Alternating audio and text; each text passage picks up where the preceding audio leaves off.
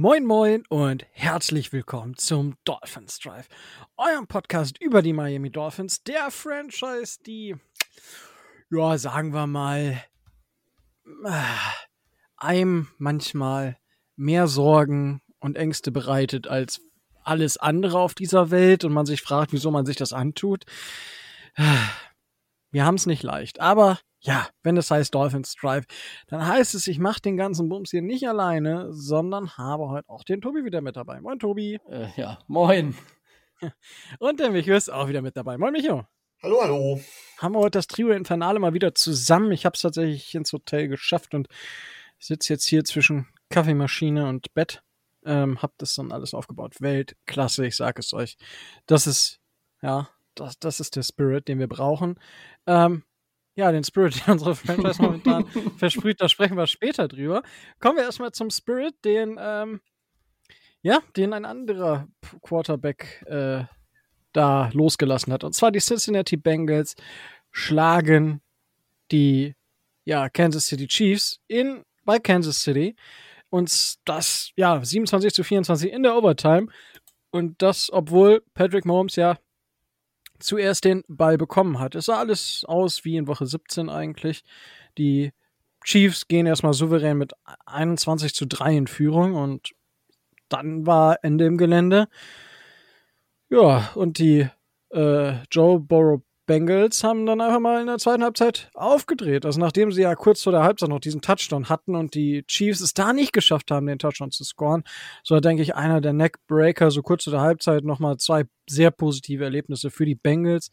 Und ja, überraschend, dass die Bengals in den Super Bowl eingezogen sind, meiner Meinung nach. Weiß nicht, äh, Tobi, hast du das Spiel gesehen?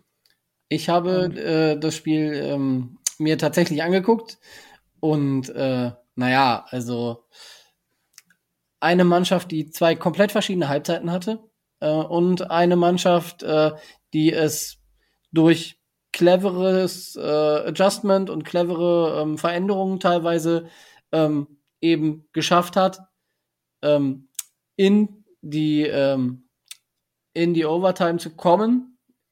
Ich rede jetzt nicht von, von Kansas City, die, ähm, sondern den, den Bengals, die ja vielleicht auch schon in der, äh, in, der, äh, in der regulären Spielzeit hätten gewinnen können. Ich hatte immer die, die Vermutung oder ich war davon ausgegangen, äh, im letzten Drive ähm, Kansas City ähm, melkt das ganze Ding relativ weit, äh, weit runter, macht dann den Touchdown und geht als glücklicher, aber verdienter äh, Sieger vom Platz.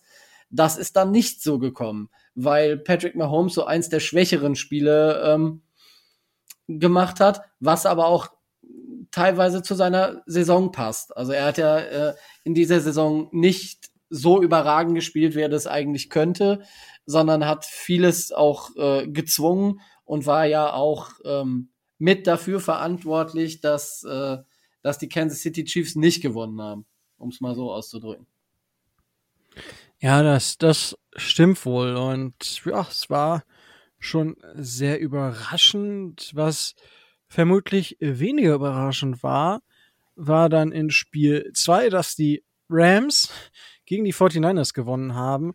Und ja, die haben am Ende ja auch nochmal aufgedreht, die Rams. Und Jimmy G hat dann das Spiel mehr oder weniger weggeworfen. Am Ende Stafford hat denen das Spiel gewonnen. Cooper Cup nicht in den Griff zu bekommen. Ja, es heißt, es sind zwei Sachen hier. Einmal draften wir damit an Position 29 im 22er NFL Draft. Und wir haben tatsächlich ein Spiel zwischen den an vier gesetzten Teams. Die Bengals treffen auf die Rams. Und ich weiß nicht, wie es euch damit geht. Es ist ja, es gab ja lange Zeit diesen Mythos zum Beispiel bei der Vierschanzentournee, dass krass und jetzt äh, hat es der Sven Hannawald, wo er das damals gewonnen hat, alle vier Springen und seitdem haben ja schon zwei, zwei, zwei Springer, glaube ich, nochmal diesen äh, Grand Slam geschafft. Total verrückt, wenn es ein Team schafft und ein, eine Person irgendwie was schafft, dass es dann relativ zeitnah wieder dazu kommt. In der Bundesliga Dortmund damals 80 Punkte, was es waren. Und da war auch, ja, das dauert erstmal, bis eine Mannschaft das wieder schafft. Ich weiß nicht, Bayern haben, glaube ich, jedes Mal in den letzten zehn Jahren 80 Punkte oder mehr gemacht, so gefühlt.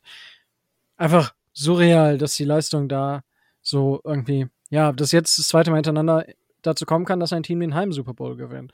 Micho, hast du das Spiel zwischen den Rams und den 49ers gesehen? Ähm, und ich habe beide Spiele gesehen und bin mit euch nicht ganz d'accord. wow. Nee, ja. dann, nee, dann möchte ich deine Meinung nicht. nee, äh, kannst du uns gerne deine Meinung natürlich äh, kundtun hier. Ähm, ich finde, Patrick Mahomes hat jetzt nicht das stärkste Spiel gehabt, er hat aber auch nicht so super schwach gespielt.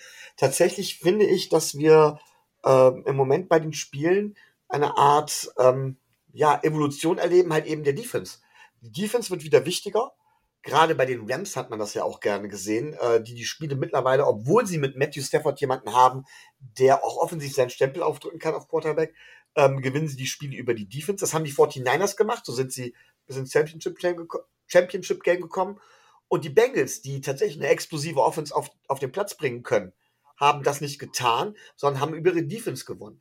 Ja, Patrick Mahomes hat Fehler gemacht, das stimmt, aber äh, es war nicht sein schlechtes Spiel. Also er hat das Spiel in meinen Augen nicht weggeworfen und er hat das Spiel nicht verloren, sondern die Defense der Bengals hat es gewonnen. Ja, das, das finde ich ist der viel entscheidendere Punkt. Und ähm, trotz allem muss man dann immer sagen, dass ich glaube, es noch nie ein Quarterback so schnell geschafft hat, ähm, wie war das, vier Championship Games hintereinander zu erreichen, überhaupt als Team, vier Championship Games in Folge zu erreichen, ist schon aller Ehren wert. Man kann halt nicht jedes Mal den Super Bowl erreichen. Auch andere Teams haben, haben äh, gute Mannschaften. Und zwar waren die Chiefs Favoriten, aber ich würde das jetzt halt eben nicht an Patrick Mahomes festmachen. Allerdings nochmal diese, diese, diese zunehmende Entwicklung, dieses ständige Wechselspiel zwischen Offense und Defense. Im Moment scheint es wieder mehr Richtung Defense ein Stück zu gehen. Diese High-Powered Offense sind erstmal entschlüsselt worden. Ich bin mal gespannt, wie die NFL dagegen arbeiten wird, denn die NFL ist dafür bekannt, dass sie das Spektakel will, weil das mehr Zuschauer verspricht, weswegen sie auch immer mehr das Passing Game und diese Passing Offense unterstützt hat, auch mit Regeländerungen. Und die Chiefs haben von diesen Regeländerungen und eben von dieser Unterstützung profitiert wie kaum ein anderes Team, würde ich sagen. Die haben das ja auch extra darauf aufgebaut. Ähm, da werden, wird sich da vielleicht sogar, ja, wird, wird was überlegt werden müssen. Und das andere, Tobi hat gesagt, oder nein, nicht Tobi, Entschuldigung, äh, du warst es, Rico, der gesagt hat, Jimmy G hätte das Spiel weggeschmissen. Nee, hat er nicht. Selbst der Sidearm-Wurf Zeitarmwurf zum Schluss, wo er den Sack vermeidet und den Ball noch anbringt. Der Pass wäre von Ayuk fangbar gewesen. Ähm, auch da sage ich ganz klar, Jimmy, Jimmy G hat den das Spiel nicht gewonnen. Er hat das Spiel aber auch nicht verloren. Ähm, was meine These damit stützt, natürlich, die hatte ich ja letzte Woche und die würde ich gerne nochmal wiederholen. Natürlich, jeder Elite-Spieler, den man im Team hat, erhöht die Chance auf, auf einen Sieg und damit auch auf den Super Bowl. Ich glaube, diese Erkenntnis ist trivial. Und dass der Quarterback, wenn der Elite ist, die Chancen auf den Super Bowl noch etwas mehr erhöht, ist auch ganz klar. Aber du brauchst nicht einen Elite-Quarterback, um weit zu kommen, beziehungsweise um vielleicht sogar in den Super Bowl zu kommen. Und das ist dann ein Spiel und gut ist. Und ich sehe Matthew Stafford als Elite-Quarterback. Ich weiß aber, dass sich da auch die Geister scheiden. Also da sagen auch viele, mh, hm, ob er jetzt Elite ist, muss man sehen. Und Joe Burrow zum Beispiel hat auch klare Limitierungen, klare Schwächen. Auch sein Arm ist nicht der stärkste.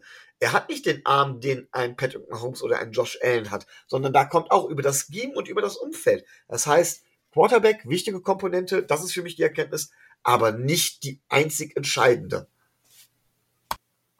Okay, aber also ich meinte jetzt auch eher mit weggeschmissen. Er hat ja kurz, also äh, er hat nicht ultimativ schlecht gespielt, Jimmy G, das nicht, aber er hat halt die Interception kurz vor Schluss geworfen. Das war mit, er hat das ja, Spiel weggeschmissen. War seine Schuld? Der Ball war fangbar. Er musste es versuchen. Die O-Line hat nicht gehalten. Da würde ich nicht davon schmeißen, äh, zu reden, dass er das Spiel weggeschmissen hat. Puh, ja, ist, ist ja gut. Ist ja gut, ja. also, du hast valide Punkte, ist jetzt halt, wie man es ausdrückt, aber gut, dann sind wir uns da einig. Ja, jetzt haben wir den äh, Super Bowl der Rams gegen die, gegen die Bengals. Äh, ich meine, gut, das können wir auf nächste Woche verschieben, für wen ihr dann seid, weil jetzt ist ja erst Pro Bowl Wochenende, gerade läuft, laufen die Senior Bowl Sachen. Das heißt, da könnt auch ihr, wenn ihr euch für den Draft äh, interessiert, ein bisschen reingucken, die Drills euch anschauen, wobei man auch diese Drills mit Vorsicht genießen muss, was jetzt, ich sag mal, Receiver gegen Cornerback angeht. Da kann man jetzt nicht sagen, dass die Cornerbacks, oh, was sind das für Lutscher. Nee, so diese 1 gegen 1 Drills sind halt für einen Cornerback immer bescheidener als für, für den Wide Receiver. Dementsprechend das nur dazu. Aber da gibt es auch ganz, ganz viele andere Sachen, die Spaß machen, sich anzuschauen. Ein paar, ähm, ja, Pass-Rusher gegen O-Liner und so weiter und so fort. Ja, das soll dazu gesagt sein. Und ähm, ja, das heißt, nächstes Jahr oder dieses Jahr im Draft gibt es neue Spieler. Es hat sich jetzt ein, äh, das Washington Football Team hat jetzt endlich einen Namen und sie heißen die Washington Commanders.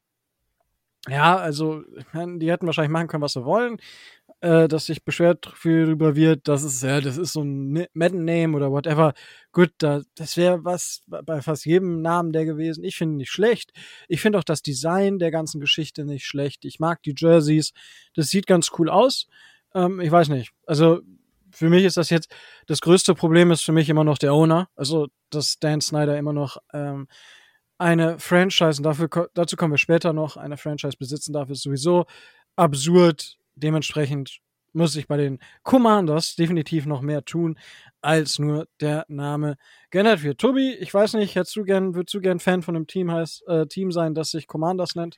Also, ähm, ich habe das ja im Vorgespräch schon gesagt. Bei Commander muss ich immer an den deutschen Film Superstau denken und da ist der Commander der totale Colonel. Also, ich finde den super klasse. Äh, der Name also er hat jetzt was für mich persönlich, vielleicht nicht für ein Footballteam, aber wie du schon sagst, ne, also sie hätten äh, irgendeinen äh, Namen nehmen können dürfen und es hätte immer ähm, was zu meckern gegeben.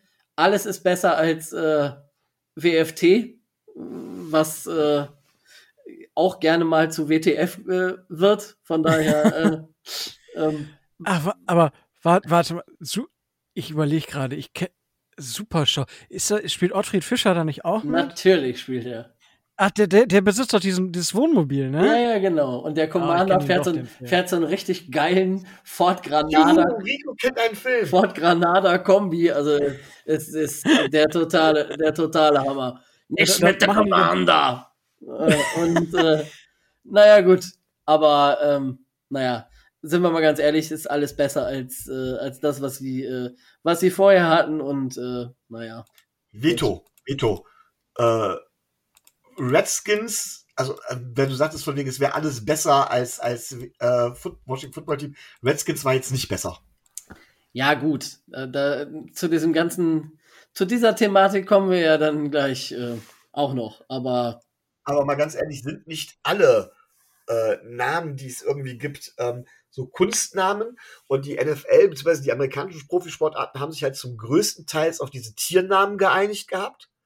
Aber ähm, ja, es sind nicht in, mehr viele in, übrig. In ne? anderen Ligen sind diese Kunstnamen noch gang gäbe und auch wenn jetzt neue NFL äh, oder äh, neue Football-Ligen aufgemacht werden, egal, egal welche es sind. Ich habe es jetzt was war das? Frank, sagen wir Frankfurt Galaxy oder sowas. Das sind ja auch so Kunstnamen naja. letztendlich. Naja, ähm, also ich, ich finde es besser als äh, Las Vegas Golden Knights oder Seattle Kraken oder wie die heißen, diese neuen. Was, NHL was, was, was, was? Die NHL-Teams. Also.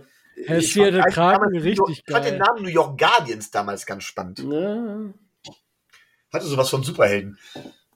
Naja, gut, aber lassen wir sie Commander heißen. Äh, wenn sie damit was gewinnen, umso besser. Dann sind sie in Command quasi. Okay. Wow.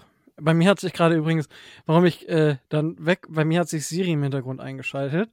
Das heißt, ich habe euch gerade erstmal so für drei Sekunden nicht gehört und war so mega verwundert. Ich so, scheiße, ist jetzt einfach das Internet weg.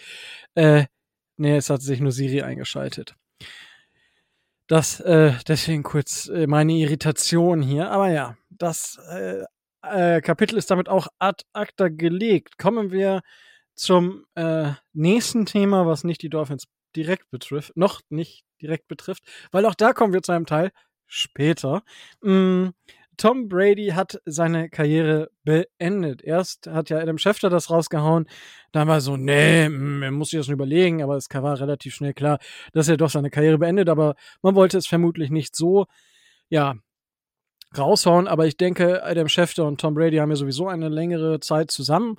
Ähm, ich weiß gar nicht, Deflate Gate ist, glaube ich, auch Adam Schefter gewesen, der da die Sachen gepublished hat. Also da herrscht eine gewisse Spannung, wenn ich das noch richtig weiß. Dementsprechend, ja, ist der Abschied, den Tom Brady hatte, vielleicht nicht der beste, wenn ich mir überlege, wie zum Beispiel ein Big Ben abtreten durfte mit einem Video, wo er alles ablesen musste, ähm, wie einen äh, Drew Brees, der auch mehr oder weniger, also der ja auch so ein Video dann mit seinen Kids gemacht hat und ja.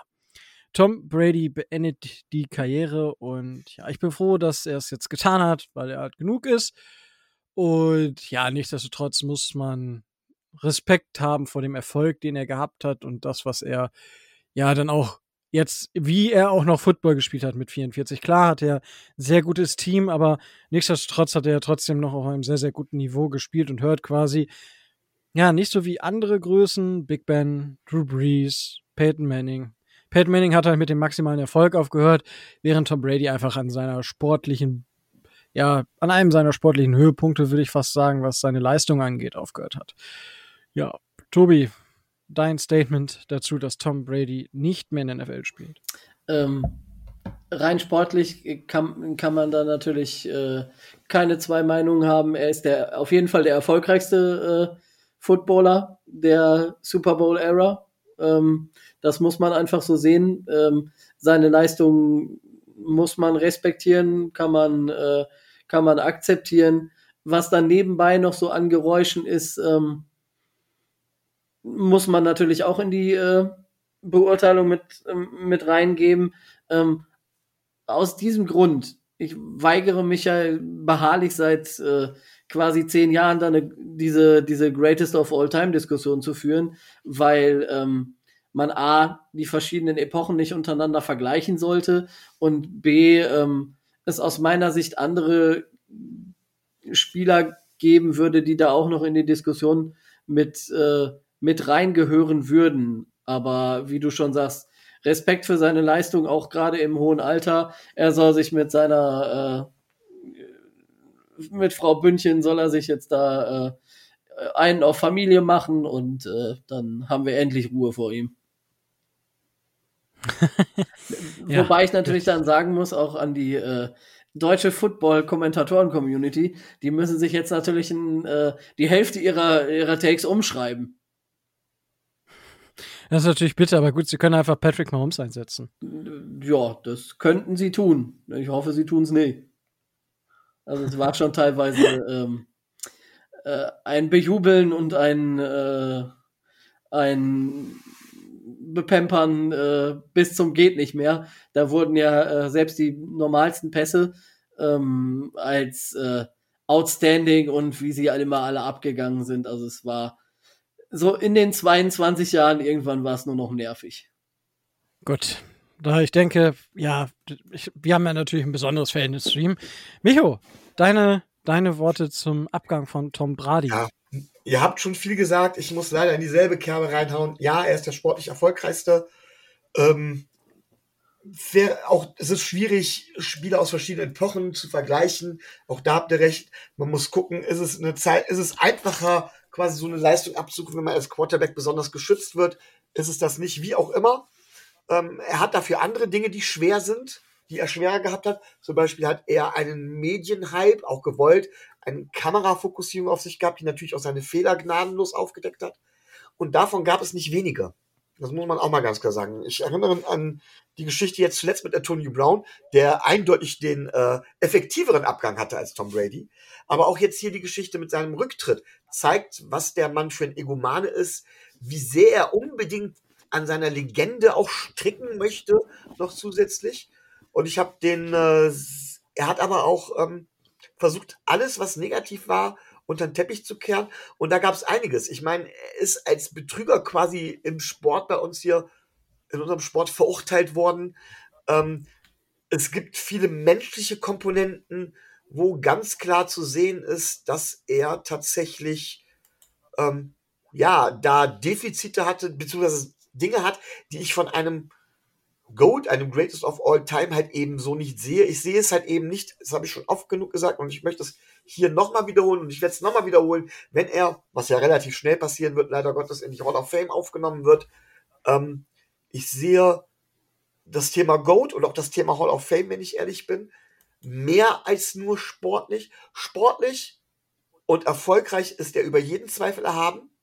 Die Frage ist, wie und unter Umständen dieser, dieses, dieser sportliche Erfolg halt eben auch zustande kommt. Da gibt es Fragezeichen. Menschlich, beziehungsweise, ähm, ja, wie soll man sagen, außersportlich gibt es sehr viele negative Punkte, sehr viele Fragezeichen, die für mich diesen Goat-Status oder sowas definitiv nicht rechtfertigen.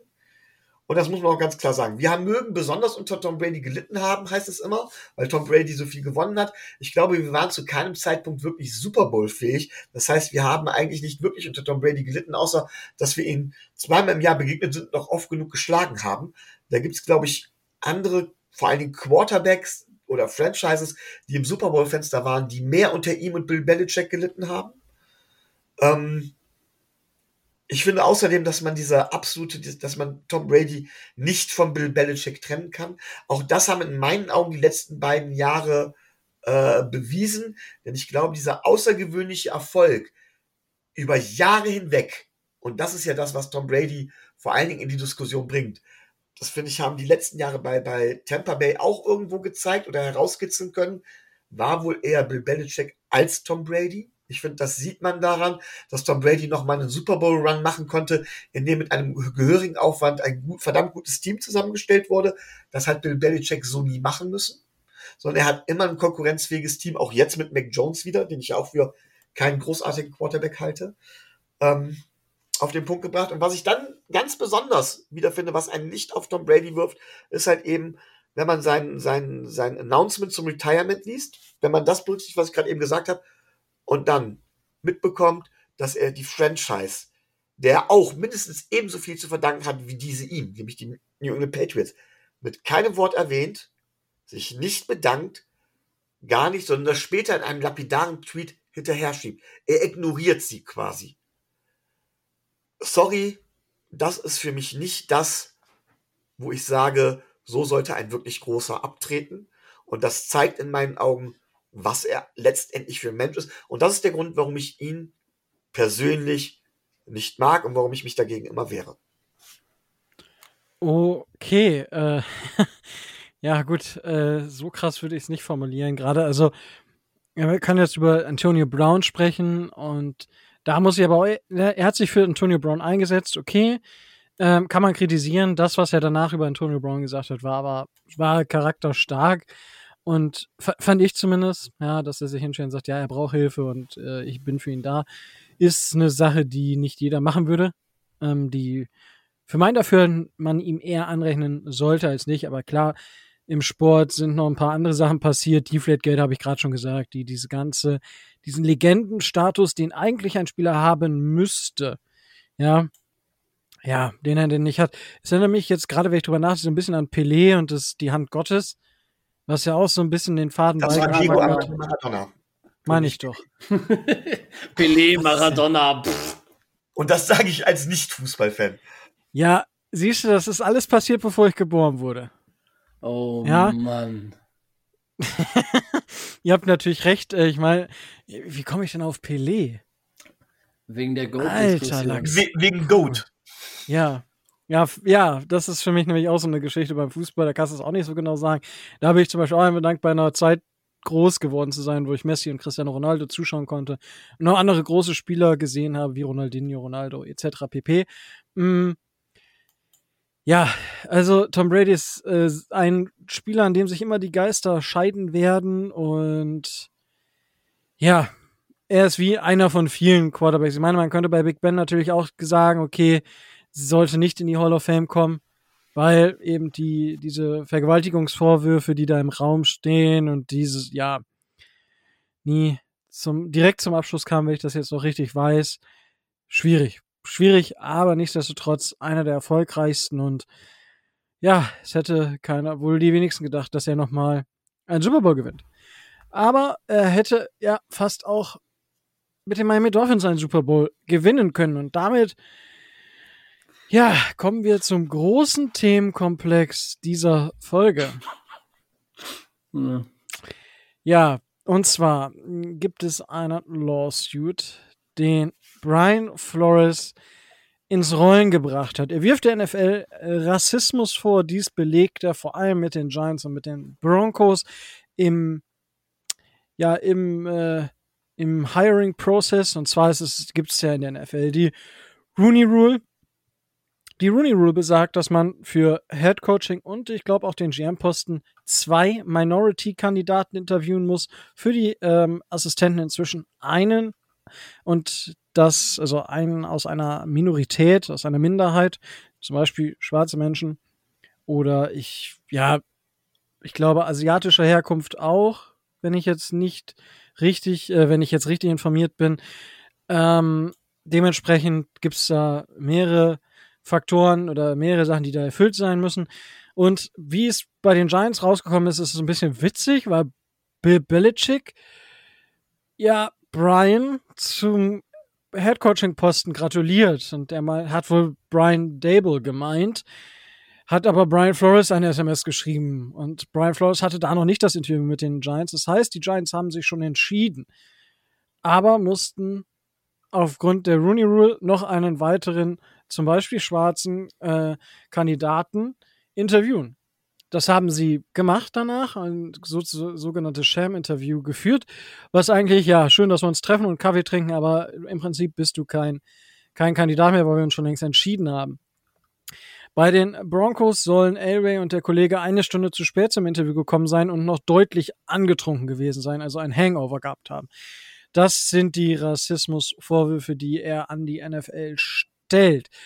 Ja, das ist, man kann jetzt immer sagen, und das, das Problem ist das System dahinter. Es ist, auch ich habe ja, sage, okay, ich nehme den besten Kandidaten.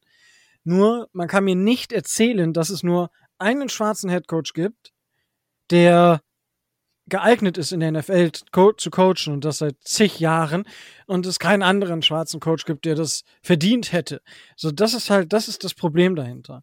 Ja, das ist genau die gleiche Diskussion wie Frau und Mann in, in, in Führungspositionen. Ja, du hirest die Leute, mit denen du dich identifizieren kannst. Und das ist nun mal bei weißen Menschen eher ein weißer Counterpart und bei schwarzen Menschen eher ein schwarzer Counterpart. So, das ist leider noch sehr, sehr stark im Denken der Menschen gefangen. Ja, und deswegen stellen Männer eher Männer ein und Frauen eher Frauen. So in der Regel. Das ist jetzt nicht, das löst sich langsam und damit, darüber bin ich froh, dass ich das so langsam muss. Die NFL hat aber immer noch dieses riesen Rassismusproblem. Und klar kann man jetzt sagen, dass, ja, die mussten die Regel erfüllen, aber äh, dass sie nicht mal, also, dass, dass sie nicht ihnen, oder dass sie gar keinen anderen aus einer Minorität als potenziellen Kandidaten gesehen haben, das ist, das ist ja das Problem. Jetzt spielen, ich weiß nicht, wie viel Prozent ähm, Spieler aus Minoritäten in der NFL, die auf dem Feld stehen, also spielen. Aber dieser Prozentsatz ist viel, viel geringer unter den Spielern. Das ist die, das ist ja erstmal der Lawsuit an sich, wenn ich richtig informiert bin. Tobi, ist das korrekt? Weil die Sache, die die Dolphins betrifft, wo wir dann gleich noch draufkommen, betrifft den Lawsuit ja erstmal nicht, oder? Ähm, der Lawsuit geht auch über die, äh, geht auch über die Miami Dolphins. Also die kriegen ähm, da in dem Themenkomplex auch so ein bisschen äh, schon noch äh, ihr, ihr Fett weg. Die sind also da in die, äh, auch in diese Klage mit involviert. Ist natürlich, äh, wenn man an Chris Greer denkt, wenn man an Reggie McKenzie denkt, wenn man an Allen denkt, wo wir ja von den Miami Dolphins aus in den gehobenen Position. Jim Caldwell zum Beispiel hatte auch, äh, hatte auch eine höhere Position, ähm, da eher auf der Seite sind, wo man es nicht erwarten würde. Aber da hat Flores auch gesagt, ähm, eigentlich wäre es so gewesen, dass man ihn gar nicht hätte haben wollen zu Beginn, dass er dann da aber auch so ähm, überzeugt hätte, dass man ihn dann schließlich doch genommen hat. Also äh, aus dem Rass aus der Rassismusnummer von Flores sind die Dolphins nicht ganz raus, aber ähm, da das ist nicht so das das ist nicht so die große die große Anklage. Ähm, was natürlich für mich nicht überraschend ist, ist, dass die, die Rooney Rule von verschiedenen Teams ad absurdum geführt wird. Ich meine, wir kennen alle das Schicksal von Eric Bienemy, der, weiß ich nicht, in den letzten Jahren zehn Interviews gehabt hat und äh, dem ja immer nachgesagt wurde, dass er diese Interviews äh, in erster Linie bekommt, ähm, weil, äh, weil er afroamerikanischer Herkunft ist. Ähm, ich hatte zum Beispiel bei den Dolphins in diesem Hiring-Prozess auch so ein bisschen den, äh, den Verdacht, dass man äh, Vance Joseph, den äh, DC der Cardinals, ähm, nur eingeladen hat, um diese, äh, um diese Rooney Rule erfüllen zu können. Also da hatte ich auch so ein bisschen den, den Eindruck und das überrascht mich überhaupt nicht und äh, finde ich, finde ich schlimm. Ähm, geht gar nicht. Aber kommt für mich jetzt nicht aus heiterem Himmel, dass, äh, dass sich da keiner dran hält. Also da muss die Liga auf jeden Fall ähm, was tun. Was nicht geht. Und ich denke, John Elway ist ja jetzt auch in keiner führenden Position bei den Broncos mehr. Äh, aus welchen Gründen auch immer. Wenn die total äh, verkatert und mit einem Hangover zu einem, äh, zu einem Interview erscheinen. Ähm, das geht natürlich, das geht natürlich auch nicht. Da kommst du dir dann natürlich als Kandidat äh, dementsprechend auch verarscht vor. Und ich denke, das wird in erster Linie das Problem ähm, von Flores gewesen sein. Der wusste vor dem Giants-Interview, was er ja trotzdem durchgezogen hat, ähm, dass sie ihn nicht nehmen. Der hat, konnte sich bei dem Broncos-Interview, wenn die Typen da so total zerzaust oder was Flores da äh, gesagt hat, äh, auftauchen, konnte sich denken, dass sie das Interview nicht ähm, nicht ernst nehmen und wahrscheinlich, das ist alles Spekulation, ist ihm einfach mal gehörig der Kragen geplatzt und äh, er hat das jetzt all, er hat jetzt allem Luft gemacht und hat dann in einem Aufwasch dann äh, seinen Zwist mit äh, den Miami Dolphins und äh, unserem unserem Owner ähm, gleich noch mit beerdigt und das finde ich, was dahinter steckt. Ähm, finde ich, ist das Überraschendste. Rassismus ist schlimm, Rassismus ist ein Problem in, äh, in der NFL, das weiß man aber. Und dass dieses Problem nicht gelöst wird dadurch, dass, äh, dass sich die Spieler hinten ähm, Andrewism äh, auf, die, auf die Helme kleben, sondern dass das, wie du sagst, ein grundlegendes strukturelles Problem ist, seit Jahrzehnten. Und dass sich das auch nicht von heute auf morgen ändern werden wird. Das, denke ich, war allen vorher schon, äh, vorher schon klar. Das kommt für mich nicht überraschend. Überraschend waren die Aussagen äh, über die Dolphins und gerade auch in der Härte, wie er sie getroffen hat. Ja, gut. Ähm, ja, das, da, dem kann ich nur zustimmen. Micho, ähm, deine, deine Meinung noch zu dem, zu dem Lawsuit, also noch nicht zu der anderen Geschichte. Ja, Erstmal nur. Vielleicht zur Erklärung, ich musste leider gerade eben kurz ans Telefon, habe deswegen nicht alles mitbekommen, was gesagt wurde. Also von daher, Entschuldigung, wenn ich jetzt hier einiges wiederhole. Ähm, was ich aber mitbekommen habe, und da gebe ich euch halt grundsätzlich recht, es, ist, es gibt Rassismus in der NFL, und zwar schon lange, das ist schlimm. Ähm, und ähm, das bezweifle ich auch nicht. So. Und dagegen muss man irgendwie auf irgendeine Art und Weise was tun. Ähm, und Flores hat einen Weg gewählt, den man durchaus wählen kann diesbezüglich. Ich möchte vielleicht noch eine Sache zur Rooney Rule verlieren. Das ist mir ein persönliches Anliegen. Ähm, ich bin nicht in den USA. In den USA ist es deutlich schlimmer als hier. Es gibt aber diese sogenannten Quoten. Die gibt's, die Diskussion gibt es ja zum Beispiel auch hier mit Frauen oder so. Und ich sage, Quoten und Rooney Rule ist nichts anderes als letztendlich eine Quote, ähm, sind falsch.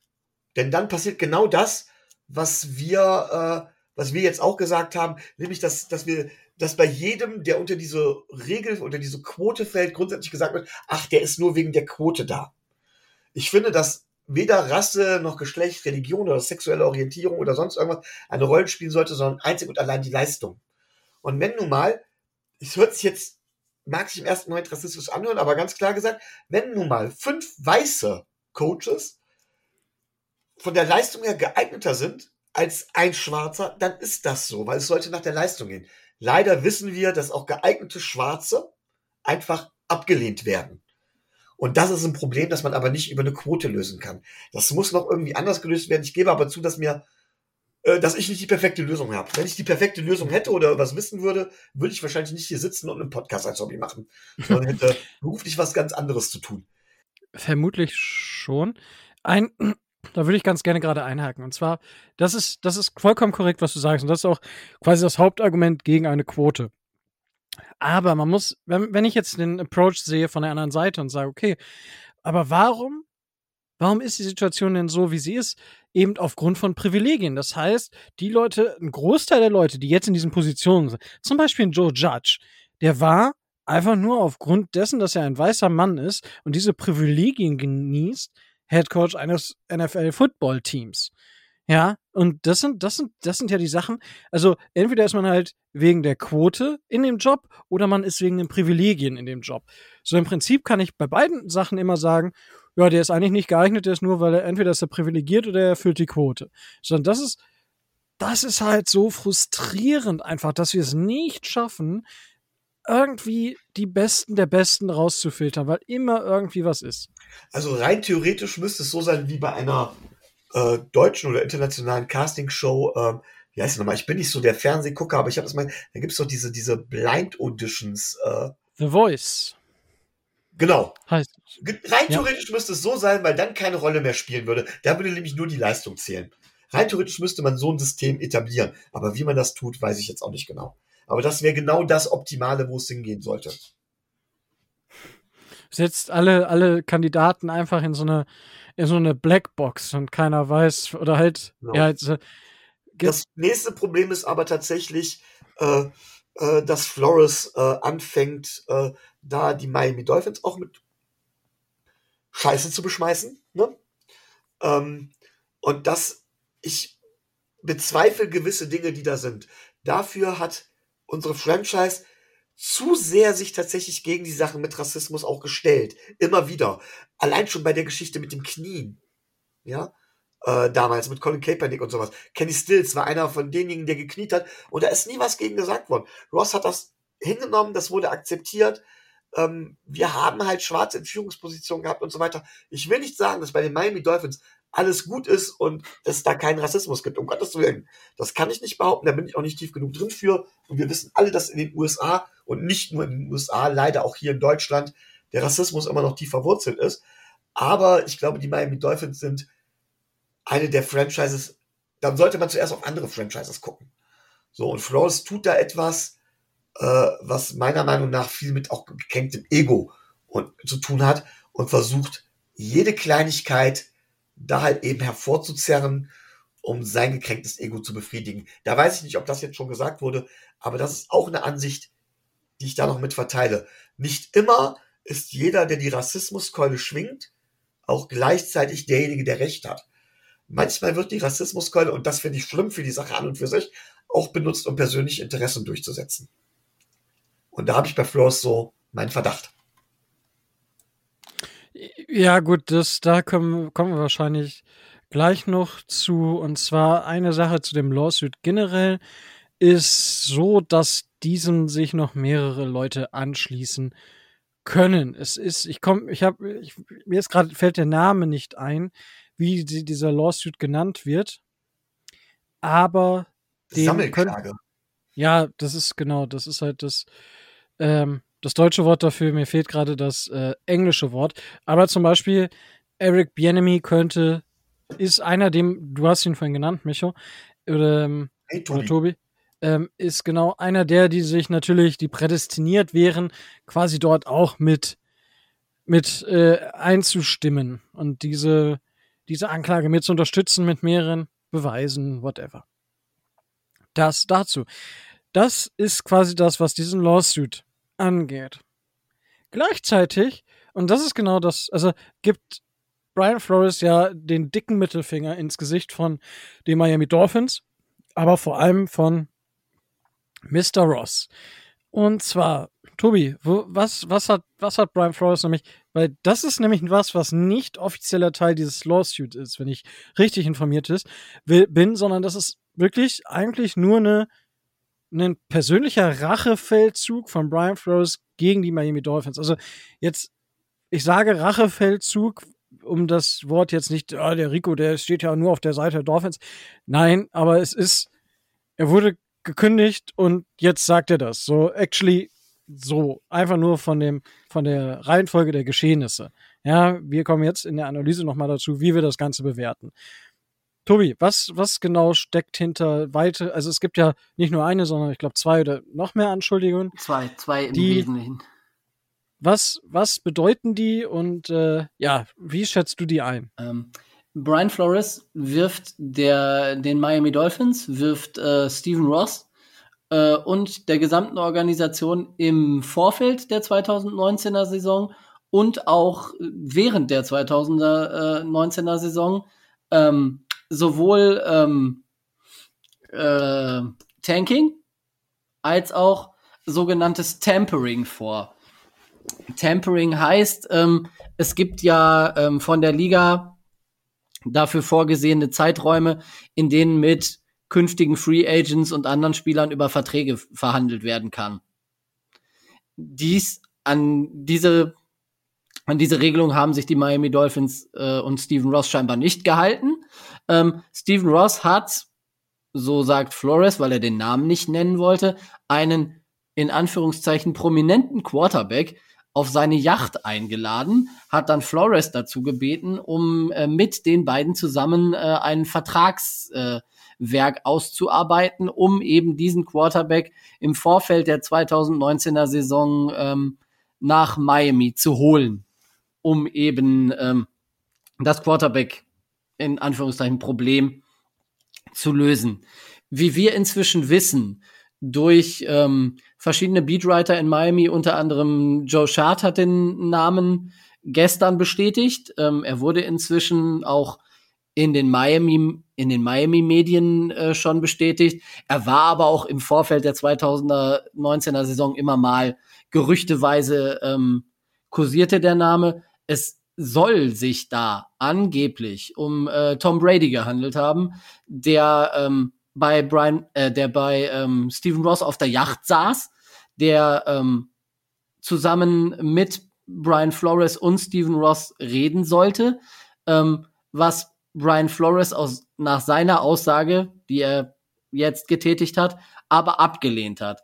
Das ist das sogenannte Tampering. Und das ist natürlich äh, nach den Statuten der NFL verboten. Das heißt, äh, er pisst Brady an die Karre äh, nach seinem, nach seinem Retirement und er pisst in erster Linie äh, dem Owner Stephen Ross an die Karre, weil das alleine wäre schon schlimm genug. Dann aber legt er gegen Stephen Ross nach. Und zwar richtig. Stephen Ross soll nämlich Brian Flores ähm, in einem persönlichen Gespräch pro Niederlage in der 2019er Saison 100.000 Dollar entweder versprochen oder angeboten haben. So genau war das nicht raus. Das wiederum erfüllt den Tatbestand des äh, bewussten Verlierens.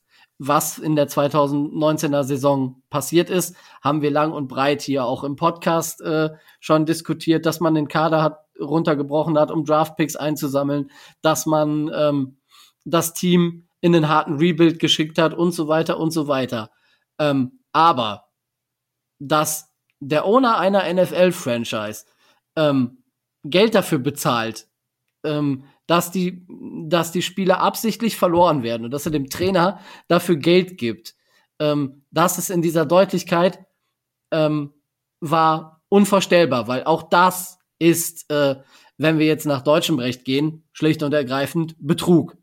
Das ähm, Stephen Ross im Vorfeld der 2019er Saison im Rahmen seiner Geschäftstätigkeit dann auch noch ähm, im Bereich von Sportwetten angeblich auch auf Spiele von Miami gegen Miami gesetzt haben soll, gibt dem Ganzen nochmal äh, eine besondere Note. Ähm, er sagt im Grunde genommen schlicht und ergreifend, ähm, Stephen Ross ist ein Verbrecher, Stephen Ross ist ein Betrüger das ist das, was Brian Flores sagt. Und die ganze Franchise hat da mitgemacht. Weil, ähm, wenn wir mal davon ausgehen, dass Chris, dass Chris Greer als GM Bescheid gewusst haben muss, eigentlich, das kann ja gar nicht anders sein, ähm, dann ist das schon massiv. Und ähm, die Vorwürfe gehen weit über das, äh, das hinaus, was an Sportsgeist, an Wettbewerb und was auch immer in der Liga ähm, so an Werten vorgelebt wird. Das sollen die Miami Dolphins alles gebrochen haben. Das soll Stephen Ross alles bewusst äh, in Kauf genommen haben, um eben an einen Elite-Quarterback zu kommen. Eben entweder an Tom Brady oder an ähm, Joe Burrow fürs Tanking. Wobei Joe Burrow ja erst in der 2019er Saison richtig, ähm, richtig gut geworden ist. Ähm, am Anfang war dieses Tanking for Tour und äh, wir haben ja lang und breit darüber diskutiert, dass es Tanking nicht gibt. Und der Einzige, der sich da jetzt äh, wirklich wie toll rausstellt und äh, weiß der Teufel, wie gut aussieht, ist natürlich Flores, weil der hat das mit seinem Coaching äh, verhindert. Wobei man sich da die Frage stellen muss, hat er für die ersten Niederlagen, die die Mannschaft äh, in der Saison kassiert hat, hat er dafür dann die 100.000 genommen? Wurden die bezahlt? Oder wäre das eine Gesamtsumme am Ende der Saison gewesen? Das steht noch nicht so ganz fest. Das ist auch noch nicht so ganz klar.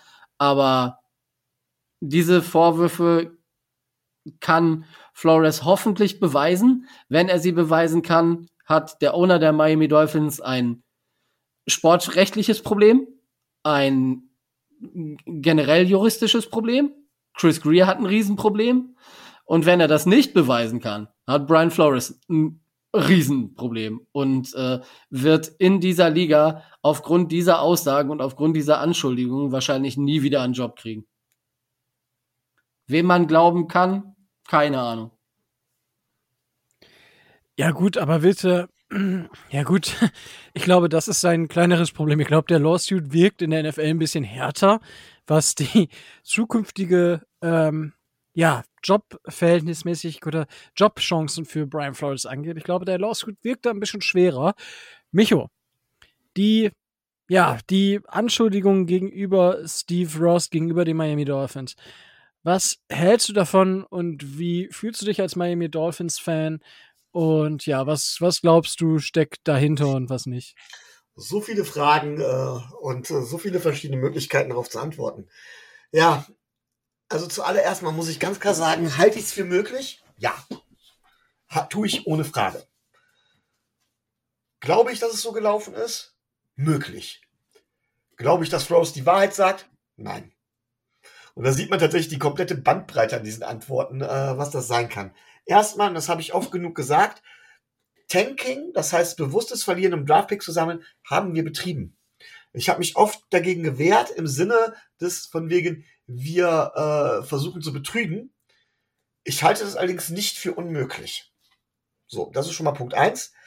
Und das gibt mir persönlich auch einen, einen Stich, was die Franchise angeht. Bin ich ganz ehrlich, das tut weh. Aber ich habe damals damit gerechnet. Ähm, ich weiß, dass wir da auch intern hier heiße Diskussionen hatten. Ist es das jetzt oder ist es das nicht?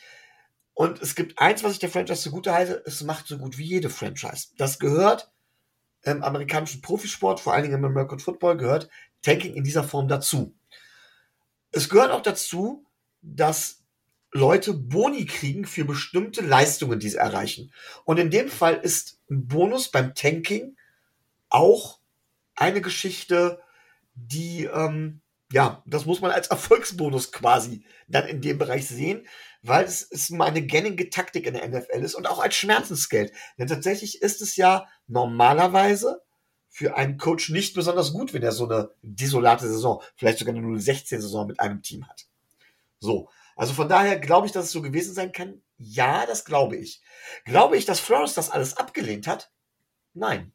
Ich glaube, dass Flores dieses ganze Spiel mitgespielt hat. Ich glaube tatsächlich, dass Flores dieses ganze Spiel mitgespielt hat. Natürlich können wir jetzt sagen, das hat Tobi zum Beispiel, oder sagt Tobi gerne immer wieder, gewisse Coaching-Entscheidungen würden sich dann aber nicht erklären. Naja, man kommt in so eine Position nur dann, wenn man vergleichsweise geschickt ist und man versucht ja trotz allem irgendwo was, was darzustellen. Ne? Also ich glaube, wenn Frost da wirklich nicht mitgemacht hätte, wäre er auch nicht Coach der Miami Dolphins gewesen. Hätte er sich vorher auf die Hinterbeine gestellt. Sich jetzt im Nachhinein als der große Saubermann aufzuspielen und zu sagen, ja, aber ich habe das ja alles gar nicht gewollt und ich war da ja gar nicht dabei. Sorry. Und wenn er, das stimmt nicht. Und wenn es so, wenn er so sehr dagegen gearbeitet hätte, hätte Ross ihn nicht behalten. Weil kein Owner behält einen Coach, der aktiv quasi gegen das arbeitet, was man selbst als Zukunft der Franchise ansieht oder als besten Weg für die Franchise. Weil dafür holt man den Coach ja. Und man sagt dem Coach auch klar, was man will und wie es aussehen soll. Darum macht man ja auch die Interviews. Man guckt ja, dass man da zusammenkommt. Und wenn das, wenn das nicht zusammengepasst hat, dann äh, äh, hätte Flores niemals Coach der Miami Dolphins sein sollen, sein dürfen. Und wie gesagt, wenn er so äh, integer gewesen wäre, wie er jetzt behauptet in dem Zusammenhang, ähm, dann hätte er da nicht mitgemacht. Also das ist eine Schutzbehauptung und ähm, von daher, ich glaube durchaus, dass es so gewesen ist. Ich glaube aber nicht, dass Ross da recht hatte. So, was Ross angeht, hat er tatsächlich ähm, da Sportwetten auf, auf gegen die Miami Dolphins gesetzt.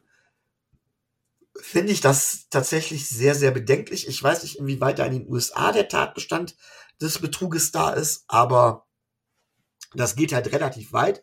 Und ähm, wer sich ein bisschen damit beschäftigt, weiß, dass Ross noch ein ganz anderes Problem haben könnte. Und jetzt fange ich mal an, ein bisschen zu spekulieren. Also alle, die das nicht vertragen. Und keine Sorge, Jungs, die Rede hier von mir wird länger. Ähm, wer das nicht vertragen kann, der sollte jetzt weghören. Aber wer sich so ein bisschen im Wettgeschäft auskennt oder sich so ein bisschen damit beschäftigt, weiß, dass gerade in den USA es einige Zweige des organisierten Verbrechens gibt, die sich zu 80 bis 100 Prozent über Wetteinnahmen, über illegale Wetteinnahmen finanzieren. Und dass Ross, Ross hätte entweder ein ganz, ganz großes Problem mit diesem organisierten Verbrechen, wenn er dementsprechend äh, ihn quasi Einnahmen geklaut hätte, geklaut hätte, da versteht, verstehen die Jungs keinen Spaß. Oder aber, wenn er keinen Ärger mit denen bekommt, auf irgendeine Art und Weise, steckt er selbst mit drin. Also egal wie, ich glaube nicht, dass Ross sauber aus der Geschichte herauskommt. So, das ist das Erste. Da, da geht es um den, um, den, um den Vorwurf des Tankings. Das Zweite, was ich sagen muss, ist jetzt der Vorwurf des Temperings. Und das hört sich für mich alles irgendwie so abstrus an. Mit Tom Brady wurde zu, auf eine Yacht eingeladen, um, ohne, ohne das Wissen von wahrscheinlich auch noch von Kraft oder wie auch immer. Und es wurde darüber gesprochen und Brian Flores ist, weil das verboten ist, abgehauen und deswegen ist Tom Brady nicht gekommen und so weiter und so fort. Irgendwie hört sich das für mich alles so abstrus an. Äh, Ross wollte einen Quarterback haben. Kann auch sein, dass er Tom Brady haben wollte. Das will ich nicht bezweifeln. Was man davon hält oder was ich davon gehalten hätte, kann man sich denken, wenn man sich den Anfang der Folge anhört. Ähm, aber die, so wie sich, wie sich Frost da darstellt, das passt hinten und vorne nicht. Vor allen Dingen, da ja eigentlich, so erscheint es mir zumindest, lange Zeit äh, bekannt war, dass die Franchise Tour wollte. Und auch Flores wollte in meinen Augen Tour. Das habe ich Flores ja vorgeworfen. Denn er hat zum Beispiel Ryan Tannehill, er hat im Trade zu, zumindest zugestimmt, ja, zu einem Zeitpunkt, als er Ryan Tannehill gar nicht im Training gehabt hatte. Ich habe nicht den Trade an und für sich kritisiert, weil ich habe auch damals gesagt, ja, Tannehill, wir müssen uns verbessern auf der Quarterback-Position. Tannehill muss weg. Was ich an Brian Flores kritisiert habe, ist, dass er sich Tannehill nicht mehr angeguckt hat. Nicht mehr angeguckt hat. Das heißt, Flores wusste von vornherein, dass er einen neuen Quarterback bekommen wird und den wollte er aussuchen. Und diese Geschichte mit Tanking for Tour kommt nicht von ungefähr. Das heißt, es war von vornherein auch irgendwo klar, dass Flores Tour will. Das was ja, wenn ich das richtig mitbekommen habe, auch eine der möglichen Varianten ist, wo es zwischen Greer und Flores ja angeblich gekracht haben soll. Wie auch immer, da weiß ja niemand genau, was dahinter steckt. Ähm, und auch das muss im Vorfeld irgendwo geklärt worden sein. Die ganze Franchise hat sich darauf ausgerichtet. Angeblich hat man ja auch drei First-Round-Picks für Joe Burrow geboten, da zum Schluss. Wahrscheinlich, weil man dann in der letzten Saison und auch wegen der Verletzung von Tua plötzlich von Joe Burrow überzeugter war als von Tua. Das hat dann nicht funktioniert. Ähm, und was das für Auswirkungen hat, da werden wir mit Sicherheit gleich noch reden. Aber wenn man sich das Ganze so anhört, kommen mir die Aussagen von Brian Flores so abstrus und so dahingestellt vor, dass ich nochmal zu meiner Ausgangsaussage hin, hingehen muss. Ich glaube, dass es so gewesen sein kann, sowohl das Tanking als auch das Tempering, zumindest in einer gewissen Art und Weise. Aber ich glaube, dass Flores da aus welchen Gründen können wir gleich auch noch spekulieren gerne, so dermaßen übertrieben hat und so dermaßen äh, äh, versucht einfach nur aus gekränkter Eitelkeit einen reinzuwirken, weil es überhaupt nicht passt, dass äh, ja das, funktio das funktioniert nicht. Die Geschichten passen vorne und hinten nicht zusammen. Und das wird von den Medien, das ist aber typisch an den Medien, gerne einfach übersehen, weil das ein gefundenes Fressen ist. Und da wird nicht auf die Widersprüche hingewiesen. Mit Sicherheit steckt auch was Wahres dahinter. Das will ich gar nicht bezweifeln. Aber nicht so, wie Brian Frost das gesagt hat. Okay, also ich mh, mm, zum Tempering kurz. Was heißt kurz? Also ich glaube schon, also das ist jetzt gar nicht so abstrus, wie, wie du es darstellst, finde ich mich, aber du hast ja vorhin schon von Tom Brady und dieser zwielichten, zwielichtigen Gestalt Tom Brady außerhalb des äh, Footballs, sozusagen außerhalb des Spielfeldes gesprochen. Und das ja, wäre eigentlich nur ein weiteres Kapitel dessen. Und es ist ja so, dass Brian Flores dann, glaube ich, einfach nicht an dem Termin teilgenommen hat. Ich weiß nicht, Tobi, kannst du da kurz einspringen? Also war es so, dass Brian Flores bei diesem Termin schon dabei war oder war es so, dass Brian Flores einfach diesem Termin nicht zugestimmt hat? Da ist man sich nicht, nicht so ganz sicher. Also äh, es gibt da verschiedene äh, Lesarten der ganzen Geschichte. Ähm, ob er die Einladung abgelehnt hat oder ob er ähm, nicht genau wusste, was da auf der Yacht passiert und dann gegangen ist. Das weiß man nicht genau. Auf jeden Fall ähm, stellt Brian Flores es so dar, dass er ähm, so in der Art und Weise, wie äh, Stephen Ross das versucht hat, einen neuen Franchise Quarterback nicht haben wollte und dem nicht zugestimmt hat und dass es deswegen nicht zu diesem Tempering gekommen ist. Okay, ja, aber gut, also das kann ich mir schon vorstellen, dass, also, warum kann ich mir das vorstellen? Und alle, all das, was jetzt, was jetzt eigentlich zum Vorschein kommt, Steve Ross ist eigentlich verdammt alt. Also nicht nur eigentlich, er ist verdammt alt und der lebt wahrscheinlich keine 20 Jahre mehr. Das heißt, er kann sich eigentlich 20 Jahre Dolphins der letzten 20 Jahre nicht leisten. Also, was ist die Möglichkeit? Entweder ich hole mir einen Deshaun Watson, ich hole mir einen Tom Brady oder ich hole mir mit dem First of All Pick den Quarterback, den ich haben will. Ja, und das ist, Tour können wir gleich nochmal sprechen, aber das ist ja das, wo, wo ich sage, da passen alle Puzzlestücke, die ganzen Musikstücke so ein bisschen zusammen. So, das ist die, der, der Versuch, den Quarterback für die nächsten zehn Jahre zu oder nächsten fünf Jahre bei Tom Brady, vielleicht wären es fünf Jahre gewesen, nicht nur zwei, man weiß es nicht und das war der Versuch, da halt wirklich einen, einen Kandidaten, beziehungsweise einen Quarterback zu installieren, der einem nochmal einen Ring bringt. Weil nichts anderes ist es jetzt noch für Steve Ross. Der will einen Ring, egal was passiert. So, das, das ist die Quintessenz. Das habe ich ja vorher schon mal gesagt, dass ich genau dies glaube und all das, was jetzt rauskommt, unterstreicht das. 100.000 Euro pro also beim, beim Tempering muss ich ehrlich gestehen, ich glaube, dass da ansonsten bei der NFL schon noch ein paar Sachen passieren. Natürlich, das geht dann über, über 10.000 verschiedene Wege, wie im College Football die Studenten auf einmal eine McDonalds-Tüte mit Geld zufällig finden. So werden bestimmt auch sicherlich irgendwelche netten Unterhaltungen geführt außerhalb von irgendwo, wo halt eigentlich nicht drüber geredet werden darf. Also da bin ich es ist, wenn man sich erwischen lässt, ist man dran. Ja, das ist genauso wie zum Beispiel die Saints sich haben erwischen lassen für die, für die Kopfgeldgeschichte des Bountygate damals. Ist dumm. Ja, macht man nicht. Und das ist das gleiche wie jetzt bei den Dolphins mit Steve Ross, der das Tempering. Wenn dich erwischen lässt, bist du halt am Arsch. Ich glaube aber, dass es einige Franchises tun. So, das ist das andere. Das andere ist, was das eine. Das andere ist jetzt diese 100.000 Dollar pro Niederlage. Und das ist so, und ich verstehe, also ich verstehe, wie viele jetzt sagen, ja, ach, ja, was soll die Scheiße? Wenn er das doch gewusst hat, dann hätte er aufgehört und dann hätte er doch gar nicht weitergecoacht. Ja und nein. Es gibt Leute, die genau an diesem Punkt sagen, nö, schau mit V. Und es gibt die Leute, die sagen, okay, nein, mach ich nicht.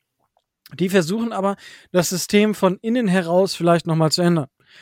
Die sagen, es ist scheißegal. Und das sind, das sind Sachen, die, ja, überzeugen können. Und genau da ist es auch so, dass Brian Flores vielleicht mit Chris Greer zusammen, ja, Steve Ross dahin bringen konnte, ja, wir, first of all, muss nicht sein, wir können auch anders das Team aufbauen.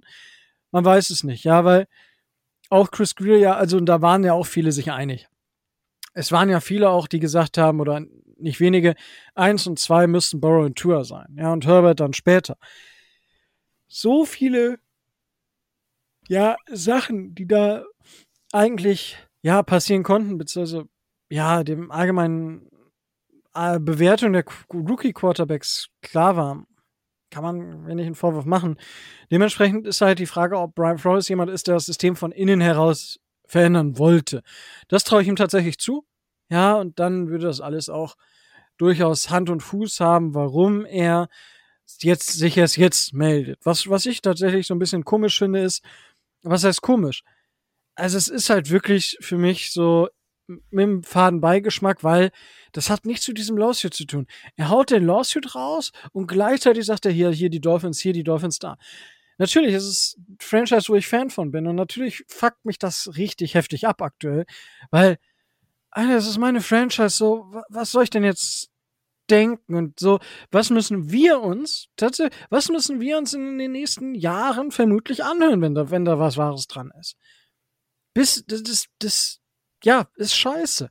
Und die, die Sache ist ja, was, also, wenn das wahr ist, so, dann, Steve Ross, dann verpiss dich. So, Entschuldigung, dass ich das in dieser Deutlichkeit sagen muss, aber dann hast du im professionellen Sportgeschäft und allgemein im Sportgeschäft, ja, nichts zu tun. Dann bist du genauso ein Mensch wie ein Holzer, wie ein Felix Zweier, wie andere Leute, die den Fußball, die den Sport, die den Football, die jeglichen Sport, egal wo betrogen wird, nur für sich selber nutzen wollen und sich selber über das Gesetz stellen, sich selber über den, den Sport stellen und mit irgendwelchen dubiosen Wettgeschichten dann versuchen noch Geld zu machen, indem sie viele Millionen Menschen betrügen.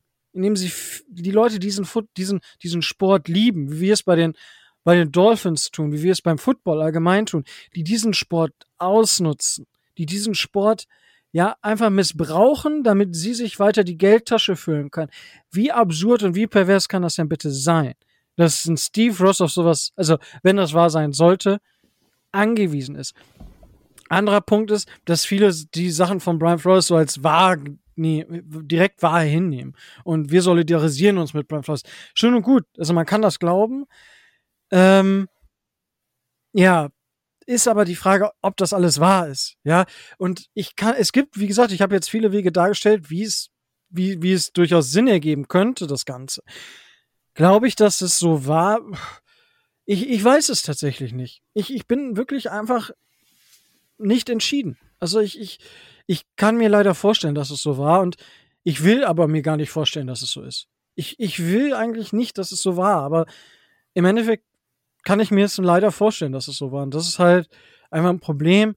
Und ich, ich habe keine Antwort darauf. Ich habe keine Antwort darauf, was ich, ob ich sage, dass das stimmt oder stimmt nicht.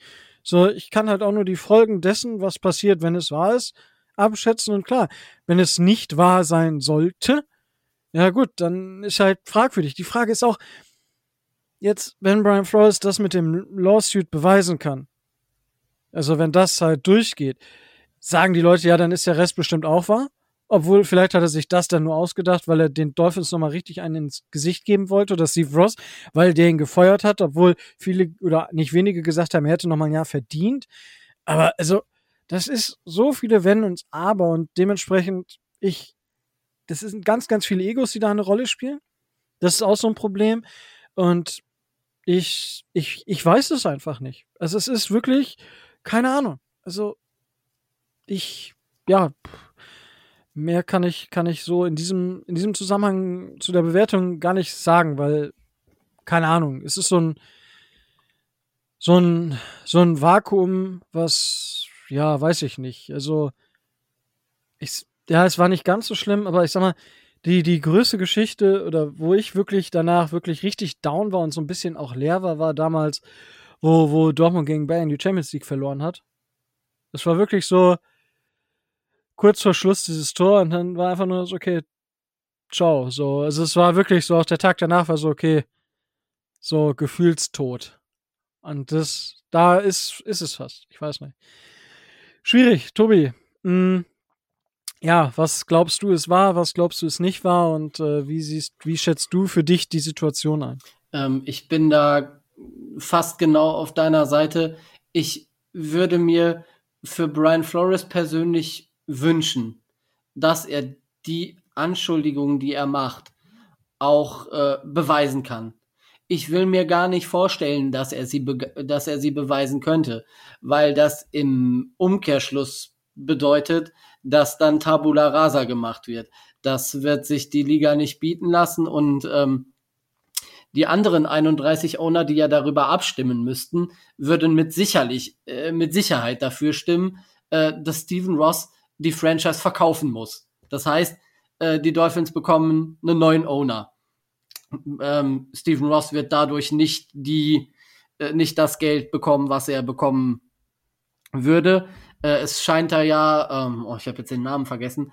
Äh, es hat sich ja auch schon äh, ein, äh, ein Geschäftsmann die quasi in Anführungszeichen Erstkaufsrechte gesichert, falls Stephen Ross die Dolphins mal verkauft. Da habe ich jetzt gerade den, äh, den Namen nicht parat, kann man aber, ähm, kann man aber ausgoogeln. Äh, Brian, äh, Brian irgendwas Junior oder so. Also es gibt da schon einen, einen potenziellen Nachfolger. Ähm, bedeutet im Umkehrschluss aber auch, ähm, der General Manager wird gefeuert, weil ähm, gerade beim Tempering, aber auch beim Tanking muss Chris Greer davon gewusst haben. Das geht gar nicht anders. Ähm, was das im Umkehrschluss jetzt für die anstehende Free Agency, für äh, die Verpflichtung von, von Trainern oder wem auch immer ähm, bedeutet, ist nicht abzuschätzen, weil da geht so viel an, äh, an Ansehen und an, äh, an Sympathie für die, äh, für die Franchise den Bach runter. Das wird Jahre, Jahre brauchen, bis das äh, nicht vergessen wird, weil das ist so massiv und das ist so entgegen allem Sportsgeist und entgegen allem, was der Sport eigentlich mit naivem Blick gedacht ausmachen soll. Ähm, ähm, du hast gerade eben Heutzer, äh, Heutzer angesprochen. Ich war bei dem Pokalspiel äh, Paderborn gegen Hamburg, war ich im Stadion und alle, die da waren, wir haben nicht im Traum damit gerechnet, dass das solche Ausmaße annimmt. Natürlich hat man sich gewundert und natürlich äh, hat man äh, hat man da gedacht, ja okay, war kein Elfmeter, keine Ahnung, aber äh, man man konnte sich zu dem Zeitpunkt gar nicht vorstellen, dass dass es da einen dass es da Schiedsrichter gibt, die aktiv mit Wettmafia-Geschichten und mafiösen Strukturen zusammenarbeiten und absichtlich Spiele äh, verschieben.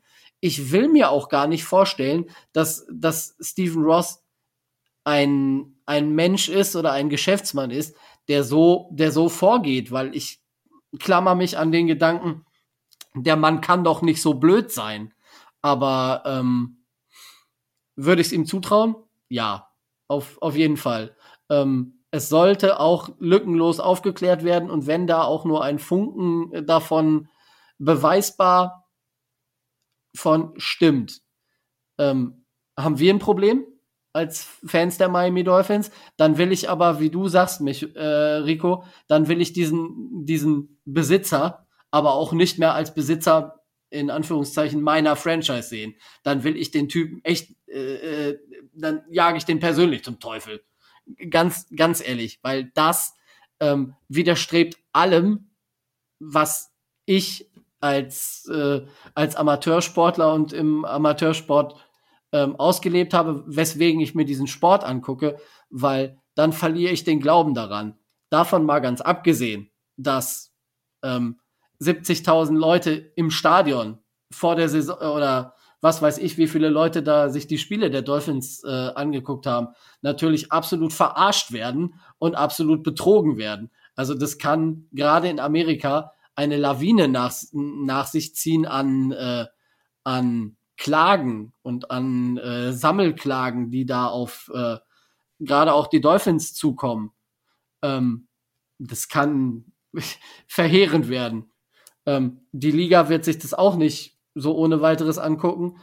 Ähm, ich rechne quasi damit, wenn man das beweisen kann, sind Draft-Picks weg. Das heißt, ähm, das geht auch bis an die Mannschaft und auch die wird dadurch geschwächt. Dann haben wir eine Franchise da stehen, die Dolphins, die äh, erstens nachweisbare Betrüger sind, ähm, die, die zweitens Draftpicks verlieren und wo wir drittens, wie du sagst, äh, Rico, uns über Jahre, Jahre, wenn nicht sogar Jahrzehnte, diesen Scheiß werden, äh, werden anhören müssen. Und das ähm, ist für mich schwer zu ertragen, aber ich habe das heute auf, äh, glaube, auf, auf Twitter schon mal erwähnt. Ähm, das ist ja seit gestern Abend um 22 Uhr ist ja beim, in meinem äh, Social Media Account die absolute Hölle los und ähm, es hängt das Herz dran. Ich werde werd nicht die Franchise wechseln. Das kann ich, das geht nicht. Und die Miami Dolphins als Symbol stehen bei mir auch über allem, aber der Glaube an den, an den Sport, ähm, gerade auch wie bei Heutzer, da geht, da geht so viel verloren, auch bei mir. Also es wird schwierig werden, da äh, dann dem noch so zuzugucken und so, so zuzu oder so mitzufiebern, wie ich das in den letzten Jahren getan habe. Also ich werde da schwere Probleme mitbekommen, denke ich. Und das macht es traurig. Mich? Ja, Micho. Ja, wir haben ja alle unsere eigenen Meinungen dazu und ich weiß nicht, wie es jetzt gleich geplant ist, so ein bisschen von unserem Anchorman, ob wir gleich noch über die Folge und so weiter reden. Ich gehe davon aus. Ähm, was mir nur immer auffällt, ist, ähm, es kommt halt nicht aus heiterem Himmel. Ich glaube, dass das in der NFL gang und gäbe ist und wenn ihr euch ein bisschen zurückerinnert, und da frage ich jetzt vor allen Dingen Rico und Tobi, weil wir das, glaube ich, nie so öffentlich gemacht haben, wenn wir uns darum gestritten haben, wo ich, dass ich immer wieder gesagt habe, von wegen, naja, es ist zwar nicht beweisbar quasi und es ist kein offizieller Betrug, aber es geht schon in die Richtung, diese Art von Ticken. Das ist in der NFL halt gang und gäbe und ich glaube, dass zum Beispiel da mit diesem, mit diesem Geld, dass das halt relativ normal ist für die NFL. Rico hat es richtig gesagt, man darf sich halt nicht erwischen lassen. Und das schon seit langer, langer Zeit. Ähm, und deswegen wollte ich nur sagen, ihr habt jetzt immer hier die Geschichte mit, mit Holzer angesprochen, die auch ich mitbekommen habe. Aber Rico wird es nicht mehr wissen, weil es lange vor seiner Geburt war. Es war, auch, es war auch vor mir. Aber dieser Sportbetrug, auch in Deutschland, ist, glaube ich, so alt wie der Sport selber. Also es gab ja Spieler, die Spiele verschoben haben in der Bundesliga. Also heute ist ja kein, kein neues Phänomen. Das heißt, nicht erst seit kurzem hat der, hat, oder, seit, oder seit dieser Zeit hat der Sport seine Unschuld verloren. Eigentlich ist das schon seit langer, langer Zeit so und ich glaube, das ist auch in der NFL seit langer, langer Zeit so. Die Frage ist halt einfach, äh, wie wird die NFL damit umgehen, mit denjenigen, die quasi erwischt worden sind. Weil ich glaube, jeder der Owner macht das genauso. Ich glaube, Ross ist da halt eben keine Ausnahmestellung. Der einzige Unterschied ist, dass er erwischt worden ist. Und nochmal, ich glaube, dass das, ich glaube sogar, dass es wirklich so gewesen ist. Was ich nicht glaube, ist, dass Brian Flores so integer war, wie er sich selbst darstellt und so sauber aus der Nummer rauskommt. Sondern er hat das Spiel so lange mitgespielt, glaube ich, wie es ihm Vorteile brachte. Das wollte ich noch sagen, weil Rico vorhin sagte von wegen, naja, er wird das ein bisschen anders sehen, das könnte doch alles sein. Das ist halt eine Glaubenssache, wir wissen es nicht. Aber ich glaube, er hat das Spiel genauso wie fast alle anderen, die im NFL-Business sind, so lange mitgespielt, wie sie Vorteile davon hatten. Und er hat jetzt keinen Vorteil mehr davon, wie gesagt, Ego, ne? Und deswegen geht er damit raus. Aber dass die Sache, ich glaube schon, dass da viel dran ist und es würde mich nicht überraschen. Und es würde halt eben nicht nur die Miami Dolphins betreffen. Das ist das Problem. Aber wir werden drunter leiden müssen. Ja, wobei ich sagen muss, diese, also Geld dafür zu bezahlen, dass du verlierst, okay, das, das ist, glaube ich, in dieser Deutlichkeit gar nicht bei anderen der Fall. Oh, vielleicht verpacken sie es cleverer, ne? Du kannst ja KPIs, also das ist ja im Prinzip äh, leistungsbezogene Boni, kannst du ja auch anders machen. Dann sagst du, ja, hier, wir geben dir einen 2 Millionen Bonus, wenn du vor allem Spieler unter 25 forderst, förderst. So, wenn die Quote da so und so hoch ist, dann kriegst du so und so viel Geld. So, das sagt halt, okay, du musst halt mit vielen sehr jungen Spielern spielen, um halt zusätzlich Geld zu bekommen. Ist, ist ein Ding, wo man halt solche Sachen auch steuern kann. Das heißt jetzt nicht, dass junge Spieler schlecht sind, aber wenn du halt mit zehn undrafted Free Agents spielst, das muss nicht schlecht sein, aber dass die Wahrscheinlichkeit, dass es nicht so gut ist wie ein, äh, wie ein gut ausbalancierter Kader, das ist halt natürlich noch eine andere Geschichte.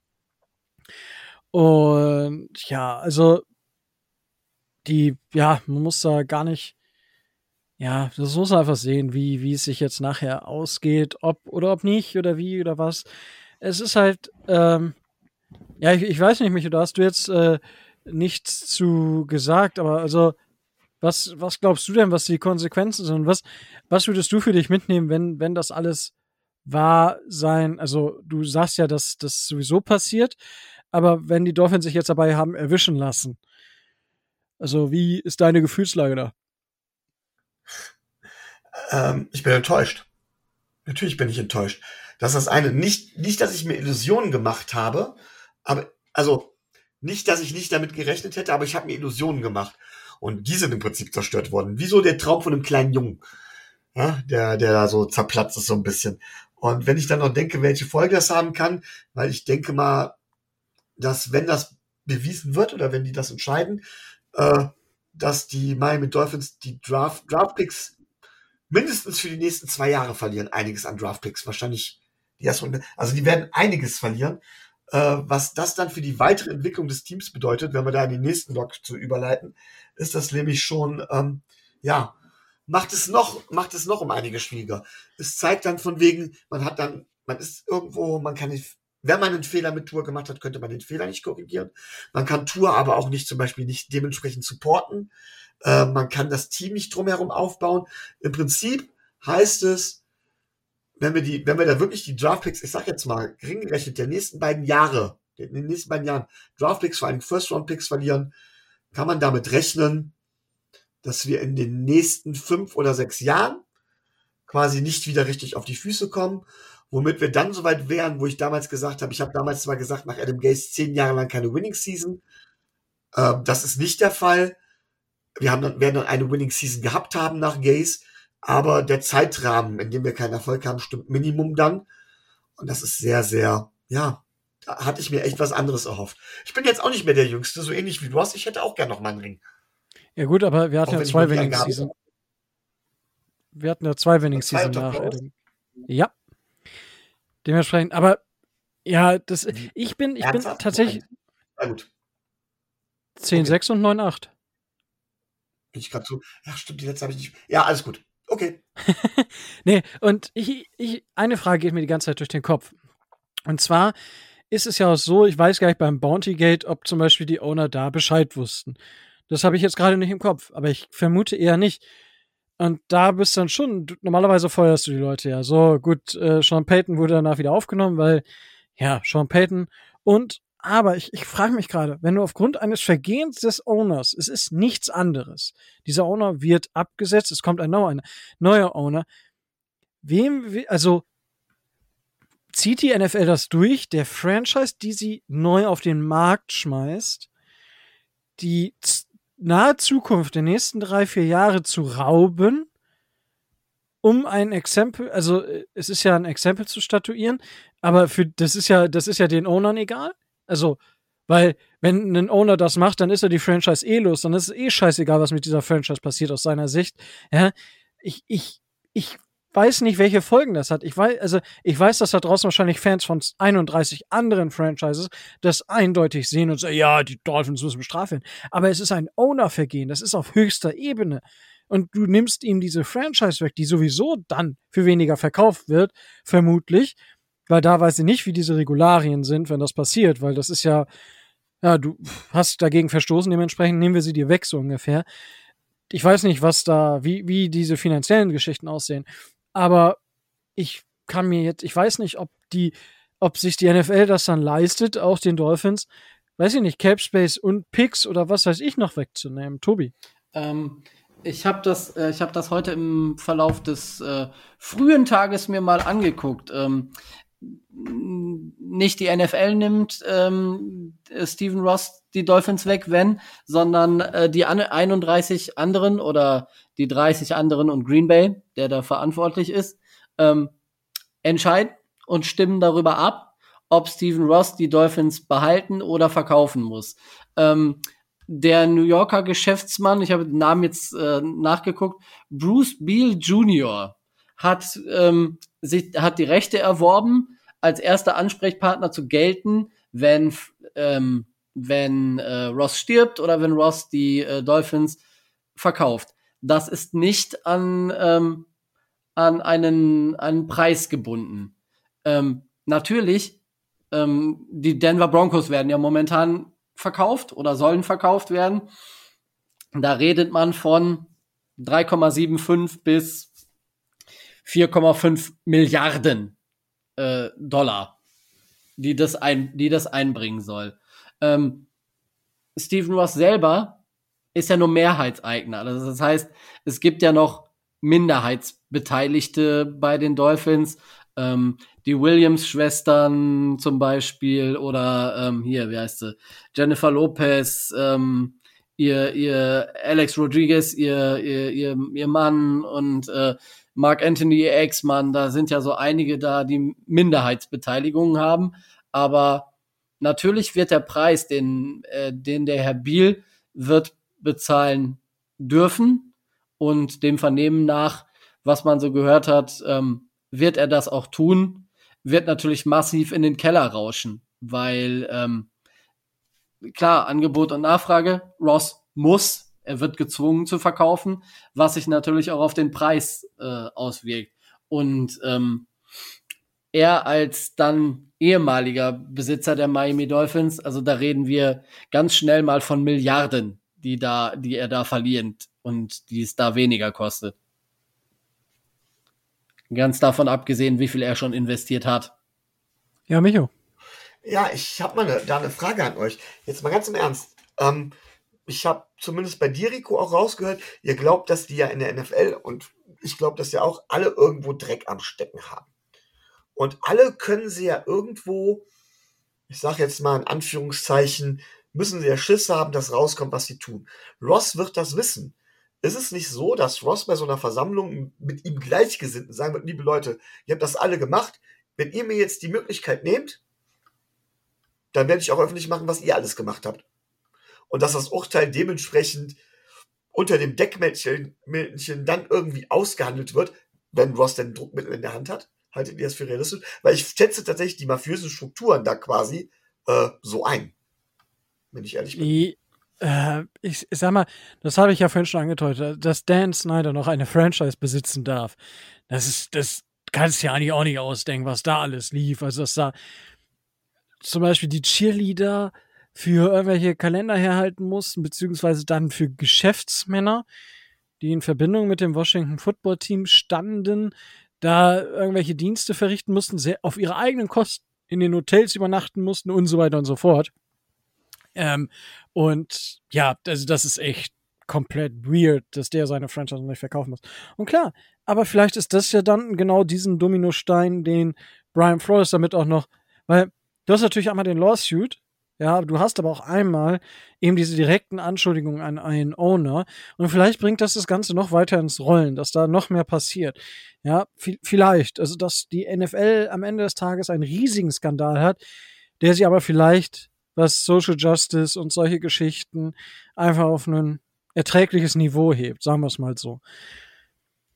Das könnte ich mir äh, schon vorstellen. Und äh, ja, was, also den anderen bleibt ja im Prinzip nichts anderes übrig, weil wenn sie das nicht tun, dann gestehen sie sich das ja auch ein. Also so oder so wird es irg wird irgendwas passieren, denke ich. Tobi, wie schätzt du das ja, ein? Das ist genau der Punkt, den ich auch äh, jetzt hätte ansprechen wollen. Die anderen Owner können sich gar nicht erlauben, das konsequenzlos durchzuwinken. Das können die sich nicht erlauben, weil jeder, der nicht dafür stimmt, dass Stephen Ross die Miami Dolphins äh, verkaufen muss, wenn das stimmt, ähm, stimmt dem indirekt zu und hat selber dann ein riesiges und massives Problem. Die werden ihn als Nestbeschmutzer äh, sehen, die werden ihm jeden Stein ans Bein binden äh, und jeden Metall, äh, Quatsch, jeden äh, Betonblock, den sie finden können, werden ihn über Bord schmeißen und werden ihn als Bauernopfer opfern, egal ob sie die anderen das tun oder nicht. Ähm, er hat sich dabei erwischen lassen, er muss dafür die Konsequenzen tragen und ähm, das wird äh, das wird genau diese Auswirkung haben, wenn Flores das beweisen kann. Ja, dementsprechend, also Ja, schauen wir einfach mal, was da auf die Dolphins zukommt. Ähm, bevor wir jetzt auf Tour noch zu sprechen kommen, gibt es noch etwas, was ihr zu diesem Themenkomplex sagen wollt, Tobi? Pff, nee, also ich bin meinen Frust mit der Franchise gerade schon äh, gerade schon losgeworden und äh, jetzt geht's erstmal einigermaßen wieder. Micho, möchtest du da noch was sagen? Kommt drauf an. Reden wir gleich noch kurz über Coaches, auch nach Tour? Ähm, können wir jetzt auch schon machen. Also okay. kannst gerne anfangen. Gut, dann ist es jetzt folgendes. Ähm, hört sich im ersten, ja doch, jeder, je, jedem müsste es eigentlich ins Auge springen. Ähm, es gibt lange Zeit immer wieder einen, einen, oder jedes Mal einen Namen, der gehandelt wird, wenn bei Miami ein Chefkostencoach, Chef, Chefcoach-Posten, Entschuldigung, ein Coachposten frei wird und das ist halt eben Harbo. Trainer von Michigan und Ross hat mal gesagt, er wird nicht derjenige sein, der Harbo von Michigan wegholt. So. Dementsprechend kam immer wieder, ist, der Name wurde immer wieder diskutiert, oder dieses, nee, nee, nee, Ross holt ihn nicht weg. Jetzt wiederum ist es halt so, dass Harbo halt eben bei den Vikings zum Interview eingeladen ist. Und zwar also dementsprechend bereit ist, wieder in die NFL zurückzukommen. Er war ja schon mal in der NFL. Und natürlich kochten die Gerüchte direkt hoch. Naja, dann muss Ross jetzt seinen Einfluss Geld machen und Harbo zu uns holen. Unter den Voraussetzungen, die wir jetzt aber haben, ist es ja nun so, dass wir, dass wenn Ross solche Schwierigkeiten hat, vielleicht Harbo gar nicht kommen wird oder gar nicht kommen will. Obwohl er dann vielleicht Wahl Nummer eins wäre. Und wir haben ja im Moment, ich glaube, unser aller Favorit ist im Moment derjenige, der, der den dritten Interviewtermin bekommt. Ich weiß, ihr sagt jetzt gleich von wegen, das ist ja gar kein richtiger Dritter. Das müsst ihr gleich nochmal genauer erklären. Aber McDaniel ähm, hat den dritten Termin und selten hat ein Coach, von dem man überzeugt ist und den man haben möchte, der erste Wahl ist, in einem normalen Auswahlprozess, ich rede jetzt nicht von Frank Reich bei den Colts oder so weiter, drei Interviewtermine gebraucht. Das heißt, der Verdacht liegt nahe, dass vielleicht tatsächlich eigentlich ein anderer Coach kommen soll, vielleicht tatsächlich Harbaugh, und dass wir das Problem haben, dass jetzt mit dieser ganzen Flores Ross Geschichte wir im Coaching komplett ins Hintertreffen geraten und überhaupt nicht mehr wissen, was wir noch tun sollen. Ich finde, das ist eine Geschichte, gerade diese Harbo und Ross Connection, die jetzt zunehmend an Brisanz und an Bedeutung gewinnt, gerade vor diesem Hintergrund. Ja, gut, dass das da immer mal Thema war. Übrigens, der aktuelle Stand ist, dass er vermutlich bei den Vikings unterschreiben wird. Das ist not a done deal, aber es ist auf jeden Fall nicht unwahrscheinlich. Ich, äh, böse Zungen würden behaupten, dass Brian Flores jetzt noch interviewt werden muss. Ähm, ja, äh, das ist jetzt fraglich. Also die Geschichte mit Harborough ist ganz simpel. Und zwar, also was heißt ganz simpel? Wenn wir Harborough holen, dann hat Greer deutlich weniger Einfluss in der Franchise und wackelt noch mehr, als er sowieso schon wackelt. Weil ja, äh, Ross und Harborough so enge beieinander sind. So, das heißt, Greer tut natürlich vieles, um nicht Harborough zu holen. So, das ist jetzt auch wieder eine Geschichte, wo man viel hin und her diskutieren kann. Und ja, ich weiß es nicht, wieso, weshalb, warum. Und ist auch so ein bisschen, ja, komisch, weil das war ja schon damals auch bei, bei Flores so, dass Harborough wohl Thema war im Hintergrund, aber man hat ihn halt nicht geholt.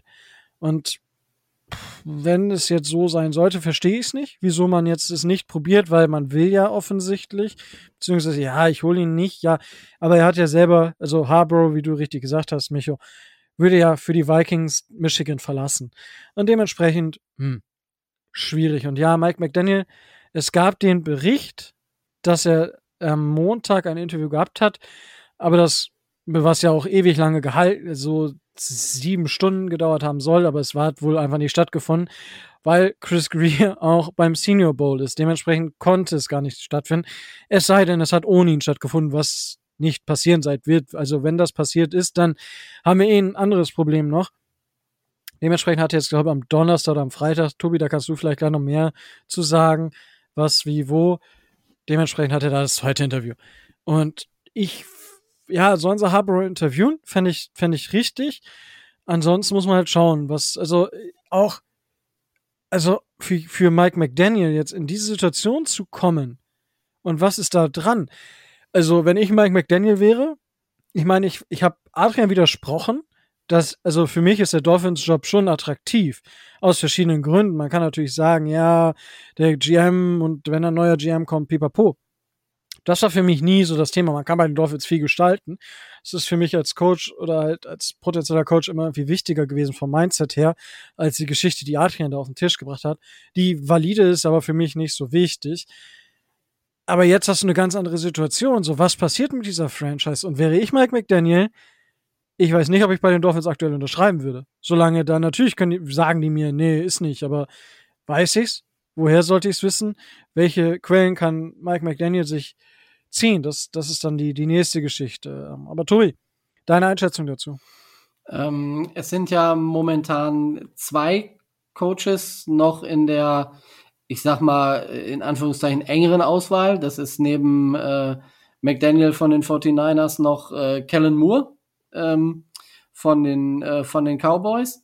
Ich kann mir gut vorstellen, dass ähm, Harborough die Miami Dolphins und auch gerade wegen seiner, äh, wegen seiner Nähe zu Ross dazu benutzt haben könnte, ähm, eventuell den Job bei den Vikings zu bekommen und da noch was rauszuschlagen, um eben da diese ähm, diese Konkurrenzsituation zwischen den Franchises zu simulieren. Ähm, ich bin fein mit äh, Mike McDaniel. Ähm, mich würde mehr interessieren das Team, was er mitbringt.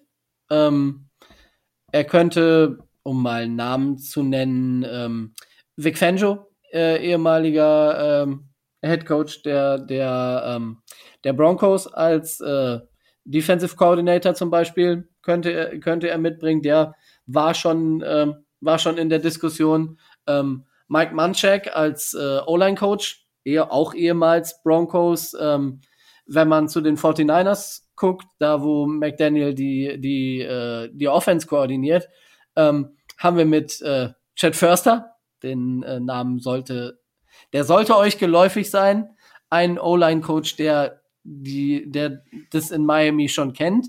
Eventuell kommt der wieder zurück. Ähm, ich würde es nicht mal an der Personalie mitmachen. Mich würde viel mehr interessieren, wen bringt er mit? Wie stellt er sich das vor? Also das, denke ich mal schon, wird auch Teil dieses zweiten Interviews sein, dass man beim im ersten Interview guckt, passt das so? Ist das Konzept das so, wie wir uns das vorgestellt haben? Und das ist jetzt im zweiten Interview. Ähm, gut, die 49ers sind ja nun auch ausgeschieden. Er steht bei keinem andere, bei keiner anderen Franchise äh, auf dem Zettel, hatte nur Interviews mit, äh, mit den Dolphins und ich denke nicht, dass es so läuft, so wie es im letzten Jahr war, als er als ähm, potenzieller OC-Kandidat in Miami war, dass sie ihn dann in San Francisco befördert haben. Also er wird nicht Head Coach der, der San Francisco 49ers werden, damit er nicht zu den Dolphins geht. Ähm, was mich interessieren würde, und da fehlen mir einfach so die, so die Insights. Wie viel von dem, was äh, San Francisco in der Offense spielt, äh, geht auf das ähm, von McDaniel zurück? Das heißt, was kann der überhaupt? Welches Team bringt er mit? Das sind so die Fragen, die mich interessieren. Aber allgemein bin ich mit dem als Kandidaten schon fein. Und ich hoffe, dass es dann nach Freitag ähm, relativ kurzfristig dann zu einem Vertragsabschluss kommen könnte. Na, ich bin, wie gesagt, gespannt, ob Mike McDaniel sich das handtut. Ich weiß nicht, Micho, da für dich noch kurz die Frage, ähm, Würdest du anstelle von Mike McDaniel bei den Dolphins aktuell unterschreiben? Die Frage ist, welche anderen Alternativen er hat. Ähm ich würde es mir zumindest sehr gut überlegen. Ähm muss halt jeder für sich entscheiden. Ähm ich anstelle von ihm würde es wahrscheinlich machen, weil ich sage, ich finde auf jeden Fall irgendwie eine äh, ne, ne Chance. Also ich sehe auf jeden Fall als in dem Team eine Chance, was zu machen und deswegen wäre das wäre das die Möglichkeit. Ansonsten ist die Wahrscheinlichkeit gar nicht so groß, dass ich vielleicht wieder äh, tatsächlich in die Gelegenheit komme, so schnell einen NFL-Coaching-Job zu bekommen. Head-Coach-Job. Ja, gut, ver verstehe ich. Ist ja auch fair. Gut, dann äh, haben wir das Thema auch abgeschlossen. Und äh, eine Geschichte, die natürlich mit Mike McDaniel oder auch mit egal welcher Coach kommt, ist die Quarterback-Situation. Und das ist, ja, ich. Hat es sowas jemals gegeben, wie das, was Tour durchmachen muss? Ja, Deshaun Watson. Jetzt hatten, haben wir Tempering probiert mit Tom Brady. Wir haben versucht, drei First-Round-Picks für den First-of-All-Pick. Das mache ich, also das finde ich jetzt nicht verwerflich mit den drei First-Round-Picks für Joe Burrow. Ähm, wir haben, eigentlich wollten wir Justin Herbert. Das ist ja auch noch so ein, irgendwer wollte Justin Herbert bei den Dolphins. Es sind so viele, also jeder Quarterback ist bei den Dolphins im Gespräch und ja, Tour steht da und denkst so, Leute, what the heck, so, warum habt ihr mich gedraftet? So, das wäre die Frage, die ich inzwischen hätte. Alter, warum draftet ihr mich überhaupt, wenn mich hier keiner, wenn ihr, habt ihr mich nur gedraftet, um über andere Quarterbacks zu reden? Was ist denn los mit euch? Das ist, weiß ich nicht, wenn du gerade eine Freundin hast und die ganze Zeit nur über andere Frauen am Schwärmen bist, das machst du nicht. Es gehört sich nicht. Ja, dann sei nicht mit dieser Frau zusammen weiß ich nicht, in mir, ich, ich, ich will eigentlich, dass Tour Erfolg, also bei den Dolphins Erfolg hat, aber also, aber äh, wie also wie scheiße kannst du einen Spieler denn behandeln, frage ich mich inzwischen. Ich weiß, also, das ist natürlich auch hart den Dolphins gegenüber, was ich sage, aber weil ich ja, ich kritisiere Tour ja auch für das, was, was er auf Welt geleistet hat, aber das, was er off-field mitbekommt, das ist das, das hat er nicht verdient. Also würde ich jetzt so sagen, oder Tobi? Das ist also es ist es ist Wahnsinn. Man man kriegt den Eindruck, äh, sie sie wollen sie würden jeden jeden verschimmelten Quarterback, der halbwegs den Ball gerade auslaufen kann, ist den Dolphins laut diversester Medienberichte lieber als Tua. Und es ist genau, es ist genau das, was du sagst. Ich, an Tuas Stelle käme ich mir regelmäßig. Und zwar, das kommt ja jetzt äh, ist ja nicht erst seit gestern, sondern anscheinend ja schon seitdem er da ist, ähm, käme ich mir sowas von verarscht vor. Also ähm, man, man behandelt ihn dadurch, äh, dadurch scheiße ist, dass man ihn wieder vom Platz nimmt äh, und, äh, und äh, Fitzi wieder reinwirft. Man äh, alle drei Wochen kommt ein neuer Quarterback, den man eigentlich hätte haben wollen und den, den alle eigentlich hätten lieber haben wollen als ihn wo soll der Junge denn sein Selbstvertrauen herbekommen? Wir stellen ihm eine O-Line hin, die die schlechteste ist, die die Liga seit Jahren gesehen hat.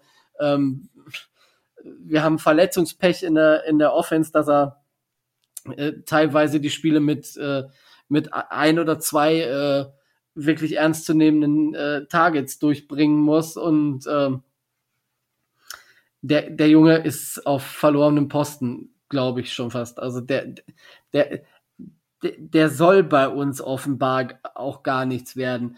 Der Umgang der Franchise und der Umgang von Coach, von GM und dem Umfeld mit diesem Spieler, der ja ein Talent ist und der sich ja auch noch entwickeln können soll, ist äh, verheerend im besten, im besten Falle. Ja, so, ja, kann ich nur so schreiben. Micho, ähm, ja, ähm, Pray for Tour oder was machen wir jetzt? Ah, man muss immer gucken, wo das Ganze herkommt. Das Ganze kommt aus den Medien und da ist mit Sicherheit ein bisschen was dran. Ein bisschen dabei ist aber auch, weil sich Medien darauf eingeschossen haben. Also es ist ja nicht so von wegen, dass, dass, dass jetzt wirklich jeder einen anderen Quarterback unbedingt will. Und das muss man auch ganz klar sagen. Ich, ich bin grundsätzlich mit euch einer Meinung, versuche jetzt aber mal die andere Seite zu sehen und sage, wenn Tua da nicht stabil genug ist, um das auszuhalten und nicht selbstbewusst, um an sich zu glauben, selbstbewusst genug, um an sich zu glauben, hat er eh keine Zukunft in der NFL. Wenn er so labil ist, nö, dann schafft es nicht. So, das heißt, ähm, tatsächlich, ja, es ist, es ist schwierig. Ähm, man ist da bestimmt nicht erfreut von. Aber als Spieler muss man damit rechnen. Was hat ein Ryan Tannehill? Wie oft hat, hat sich ein Ryan Tannehill was anhören müssen? Tatsächlich mit von wegen, mit dem, mit, mit dem Quarterback wird das nichts, warum verlängert man den, warum will man ihn überhaupt oder sowas, was muss sich ein Derek Carr anhören? So nach dem Motto, was ist das für ein Quarterback? Die Raiders brauchen einen neuen Quarterback, auf keinen Fall. Und dasselbe ist es mit Tour. Und gewissermaßen muss Tour da durch und er muss mit Leistung antworten. Ähm, es mag nicht fair sein, aber das ist auch, er kriegt dafür ein nicht zu knappes Schmerzensgeld. Er muss zeigen, dass er das dementsprechend kann. Was davon jetzt überhaupt alles wahr ist, ihr habt bewusst gesagt, von wegen, man hat den Eindruck, ist ja jetzt die Frage, dass man sich im Draft zum Beispiel mit Burrow, mit Tour, mit Herbert beschäftigt, ist, glaube ich, vollkommen legitim. Dass man sich mit Quarterbacks, die auf den Markt kommen, beschäftigt, ist auch vollkommen legitim. Und jetzt gehe ich nochmal zurück auf Brian Flores. Brian Flores, der ja unbedingt Tour haben wollte, der Ryan Tannehill hat gehen lassen, der sich umgedreht hat, weil er nicht Tom Brady haben wollte, so nach dem Motto, äh, ähm, hat Tour, wie später rausgekommen ist, zusammengeschrien, hat in seiner Entwicklung behindert, wie wir gesehen haben, hat ihn auch zurückgehalten. Also von daher, ähm, ich finde all diese Aussagen, man muss immer sehr, sehr differenzieren, woher die kommen und was dahinter stecken kann. Wirklich, was dahinter stecken kann. Und ähm, als Profisportler muss man das zu einem gewissen Punkt auch ausschalten können. Ansonsten hat man in dem Business nichts zu, äh, nicht zu verlieren. Ich finde allerdings auch, und das sollte von Seiten der Fans jetzt sein, jeder, der hier länger zugehört hat, weiß, dass ich meine starken Zweifel an Tour hatte und auch habe. Das ist nicht das Thema. Aber als Fan einer Franchise sollte man sagen, das ist mein Quarterback. Ich stehe hinter ihm und er kriegt von mir jeden möglichen Support. Das heißt nicht, dass ich ihn nicht kritisch hinterfrage, aber ich fange nicht an und äh, fange an, Tour als Problem zu sehen, auf Tour zu schimpfen und so weiter. Ich finde, das gehört sich als Fan nicht. Und das ist, glaube ich, ein viel größeres Problem als das, was die Medien machen. Weil die Medien nehmen das auf, befeuern das und dann wird daraus so, ein, so eine self-fulfilling prophecy. Und das ist halt die Gefahr. Naja, gut, aber also ich muss Tour ja trotzdem kritisieren dürfen und ihn als Problem sehen dürfen, wenn ich das sage. Dass das, das meinte ich auch nicht. Du darfst ihn kritisieren, das ist nicht das Thema. Aber du musst ihn trotzdem supporten. Ich kritisiere Tour ja auch. Ich sage ja auch, dass Tour seine Fehler macht und dass Tour vielleicht sogar nicht der Quarterback der Zukunft ist und so weiter und so fort. Aber nichtsdestotrotz drücke ich ihm jedes Mal die Daumen und wünsche ihm jedes Mal, dass alles gut ist und fange nicht an, ihn zum Beispiel öffentlich zu beschimpfen oder sowas. Weil das ist genau das, was ich als Fan von der Franchise, das tue ich mit meinem Quarterback nicht.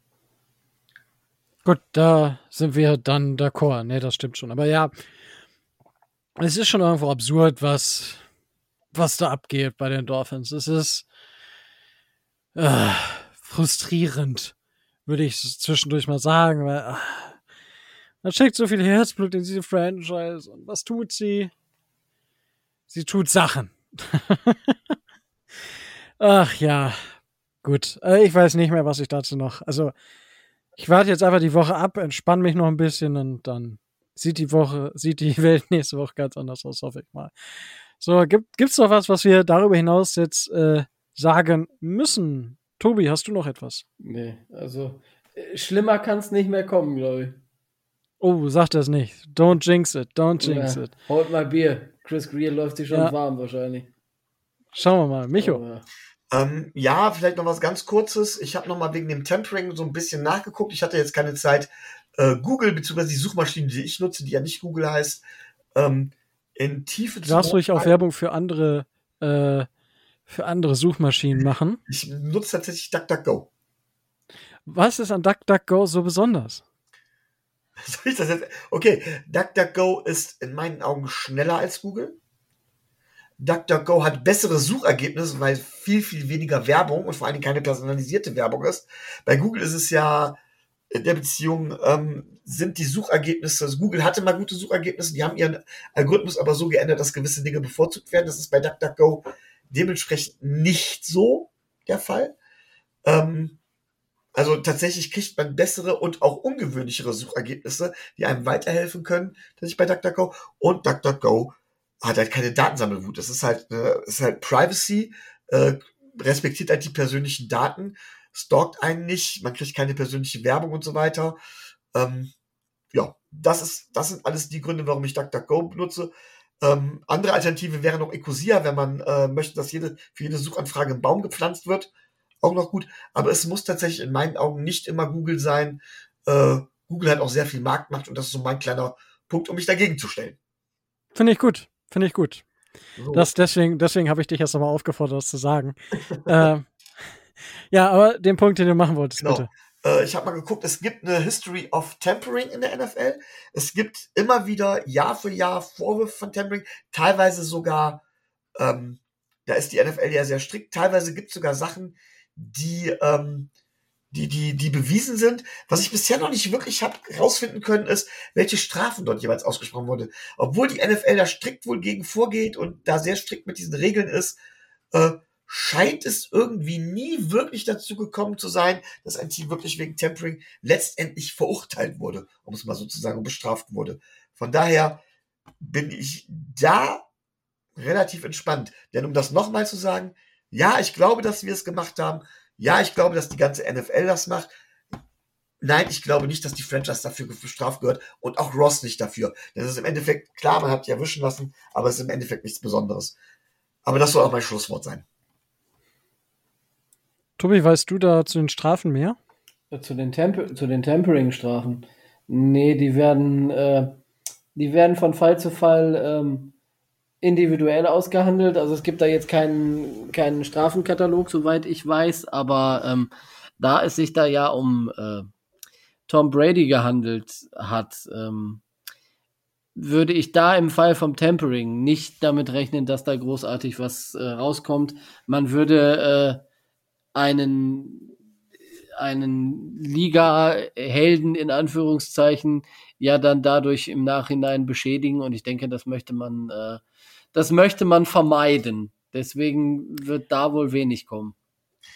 Ich Also, würd- ich würd habe jetzt. Gern, ganz kurz, ich würde auch noch gerne was zu Brian Flores nochmal sagen, was ich vorhin nicht erwähnt habe. Das ist nämlich, man muss auch sagen, das Ganze wirkt ja wie ein Racheakt von Brian Flores, weil kaum war Brian Flores aus der Franchise raus, sickerte ja durch, was für ein Mensch Brian Flores eigentlich gewesen sein muss. Und ich finde, wenn man das noch berücksichtigt, stellt das seine Aussagen noch mehr in, in, in Zweifel. Zumindest in dem Bereich. Entschuldigung, das hatte ich vorhin vergessen und musste noch hinterher schieben. Und jetzt verabschiede ich mich wirklich. Ja, nee, das ist auch ein Ding, das man sicherlich, das da hätten wir durchaus noch drauf, mehr drauf eingehen können. Ich habe jetzt mal rein, äh, kurz geschaut und zwar, ähm, äh, das, es gibt äh, Penalties for Violation of Anti-Tampering Policy. Chiefs Coach Andy Reid und GM Dorsey fined. Ähm, da haben die Kansas City Chiefs eine Strafe von 250.000 Dollar bekommen. Andy Reid 750.000 und John Dorsey 25.000 Dollar. Und zwar haben sie ähm, mit dem Unrestricted Free Agent Jerry Macklin, der dort und bei den Philadelphia Eagles unter Vertrag war, 2015 dort gegen verstoßen und mussten 2016 einen Drittrunden und 2017 einen Sechstrunden-Pick dafür abgeben. Also gibt es durchaus Strafen, die gar nicht mal so wenig wehtun. Das hatte ich jetzt gerade nur noch rausgefunden. Gut, aber da können wir vielleicht auch nächste Woche, Tobi, vielleicht ein paar Infos geben, was es noch so für Strafen gab. Schauen wir einfach mal. Ja, ja. Also Gut, vielleicht wissen wir ja nächste Woche schon ein bisschen, ähm, ich hoffe es. bisschen mehr darüber. Wunderbar. Dann, ja, gibt es jetzt, glaube ich, kein Thema mehr. Es sei denn, ihr habt jetzt noch was, Tobi, ich weiß nicht, kommt sonst noch was aus der Gossip-Ecke? Äh, wird völlig überlagert. Also es ist äh, nix. Miami hat seit gestern nur noch ein Thema. Und äh, ja, deswegen gibt es jetzt auch nichts weiteres mehr zu sagen. Außer, ja, es hat mir trotz dessen natürlich mit euch wieder super viel Spaß gemacht, mit euch grundsätzlich über Football, über die NFL, über die Miami Dolphins zu reden, auch wenn es aktuell eine schwierige Woche ist. Ich hoffe, es werden nicht schwierige Jahre, sondern nur eine schwierige Woche oder vielleicht zwei schwierige Wochen und dann löst sich das alles in irgendwas auf, womit man aber vielleicht in die Zukunft blicken kann. Und ja, dementsprechend, ja, supporten wir die Dolphins natürlich weiter, weil die Franchise bleibt bestehen, egal welcher Owner dort ist. Wenn ihr uns da draußen supportet möchtet, dann geht das auf zwei verschiedenen Wegen. Einmal monetär, einmal non-monetär. Monetär geht das Ganze über äh, Patreon. Jetzt hätte ich fast die Seite vergessen. Über Patreon, das geht schon ab 2,50 Euro pro Monat. Das ist quasi ein halber großer Cappuccino oder ein ganzer kleiner Cappuccino.